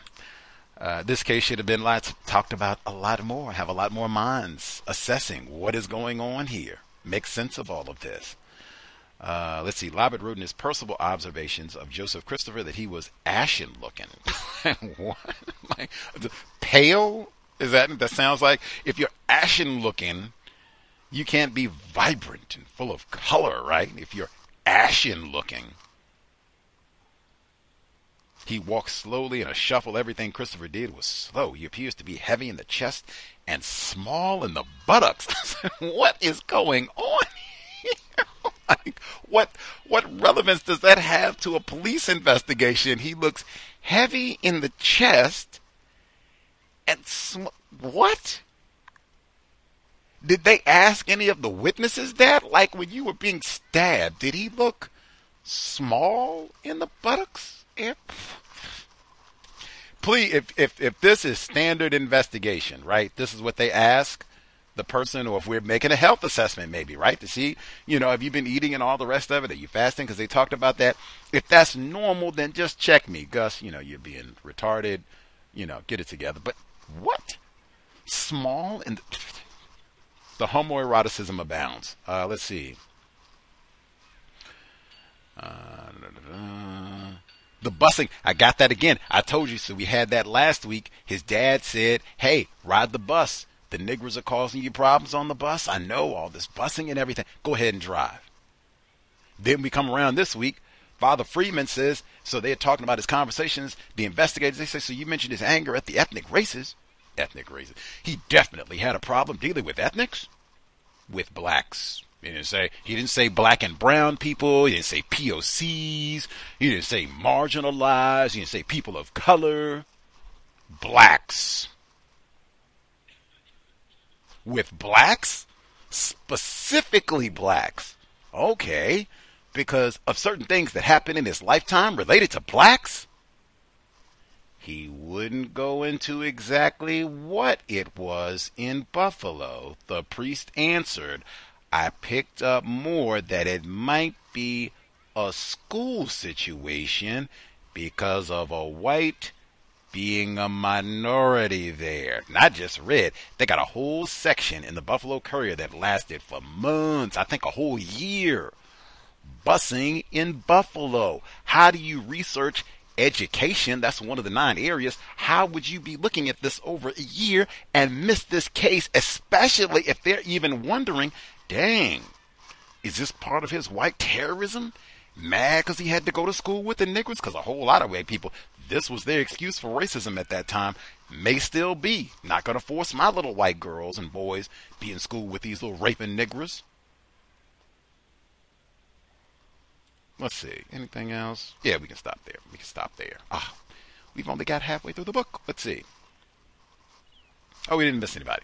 Uh, I could have read more articles. There's so many uh, reports uh, to share. Let me see. Did I miss about the goofy friend. Oh, I'll give you. I think I'll I'll share the the New York Times report if I can find it without taking too much time and energy because that one they mention black people specifically. Let's see.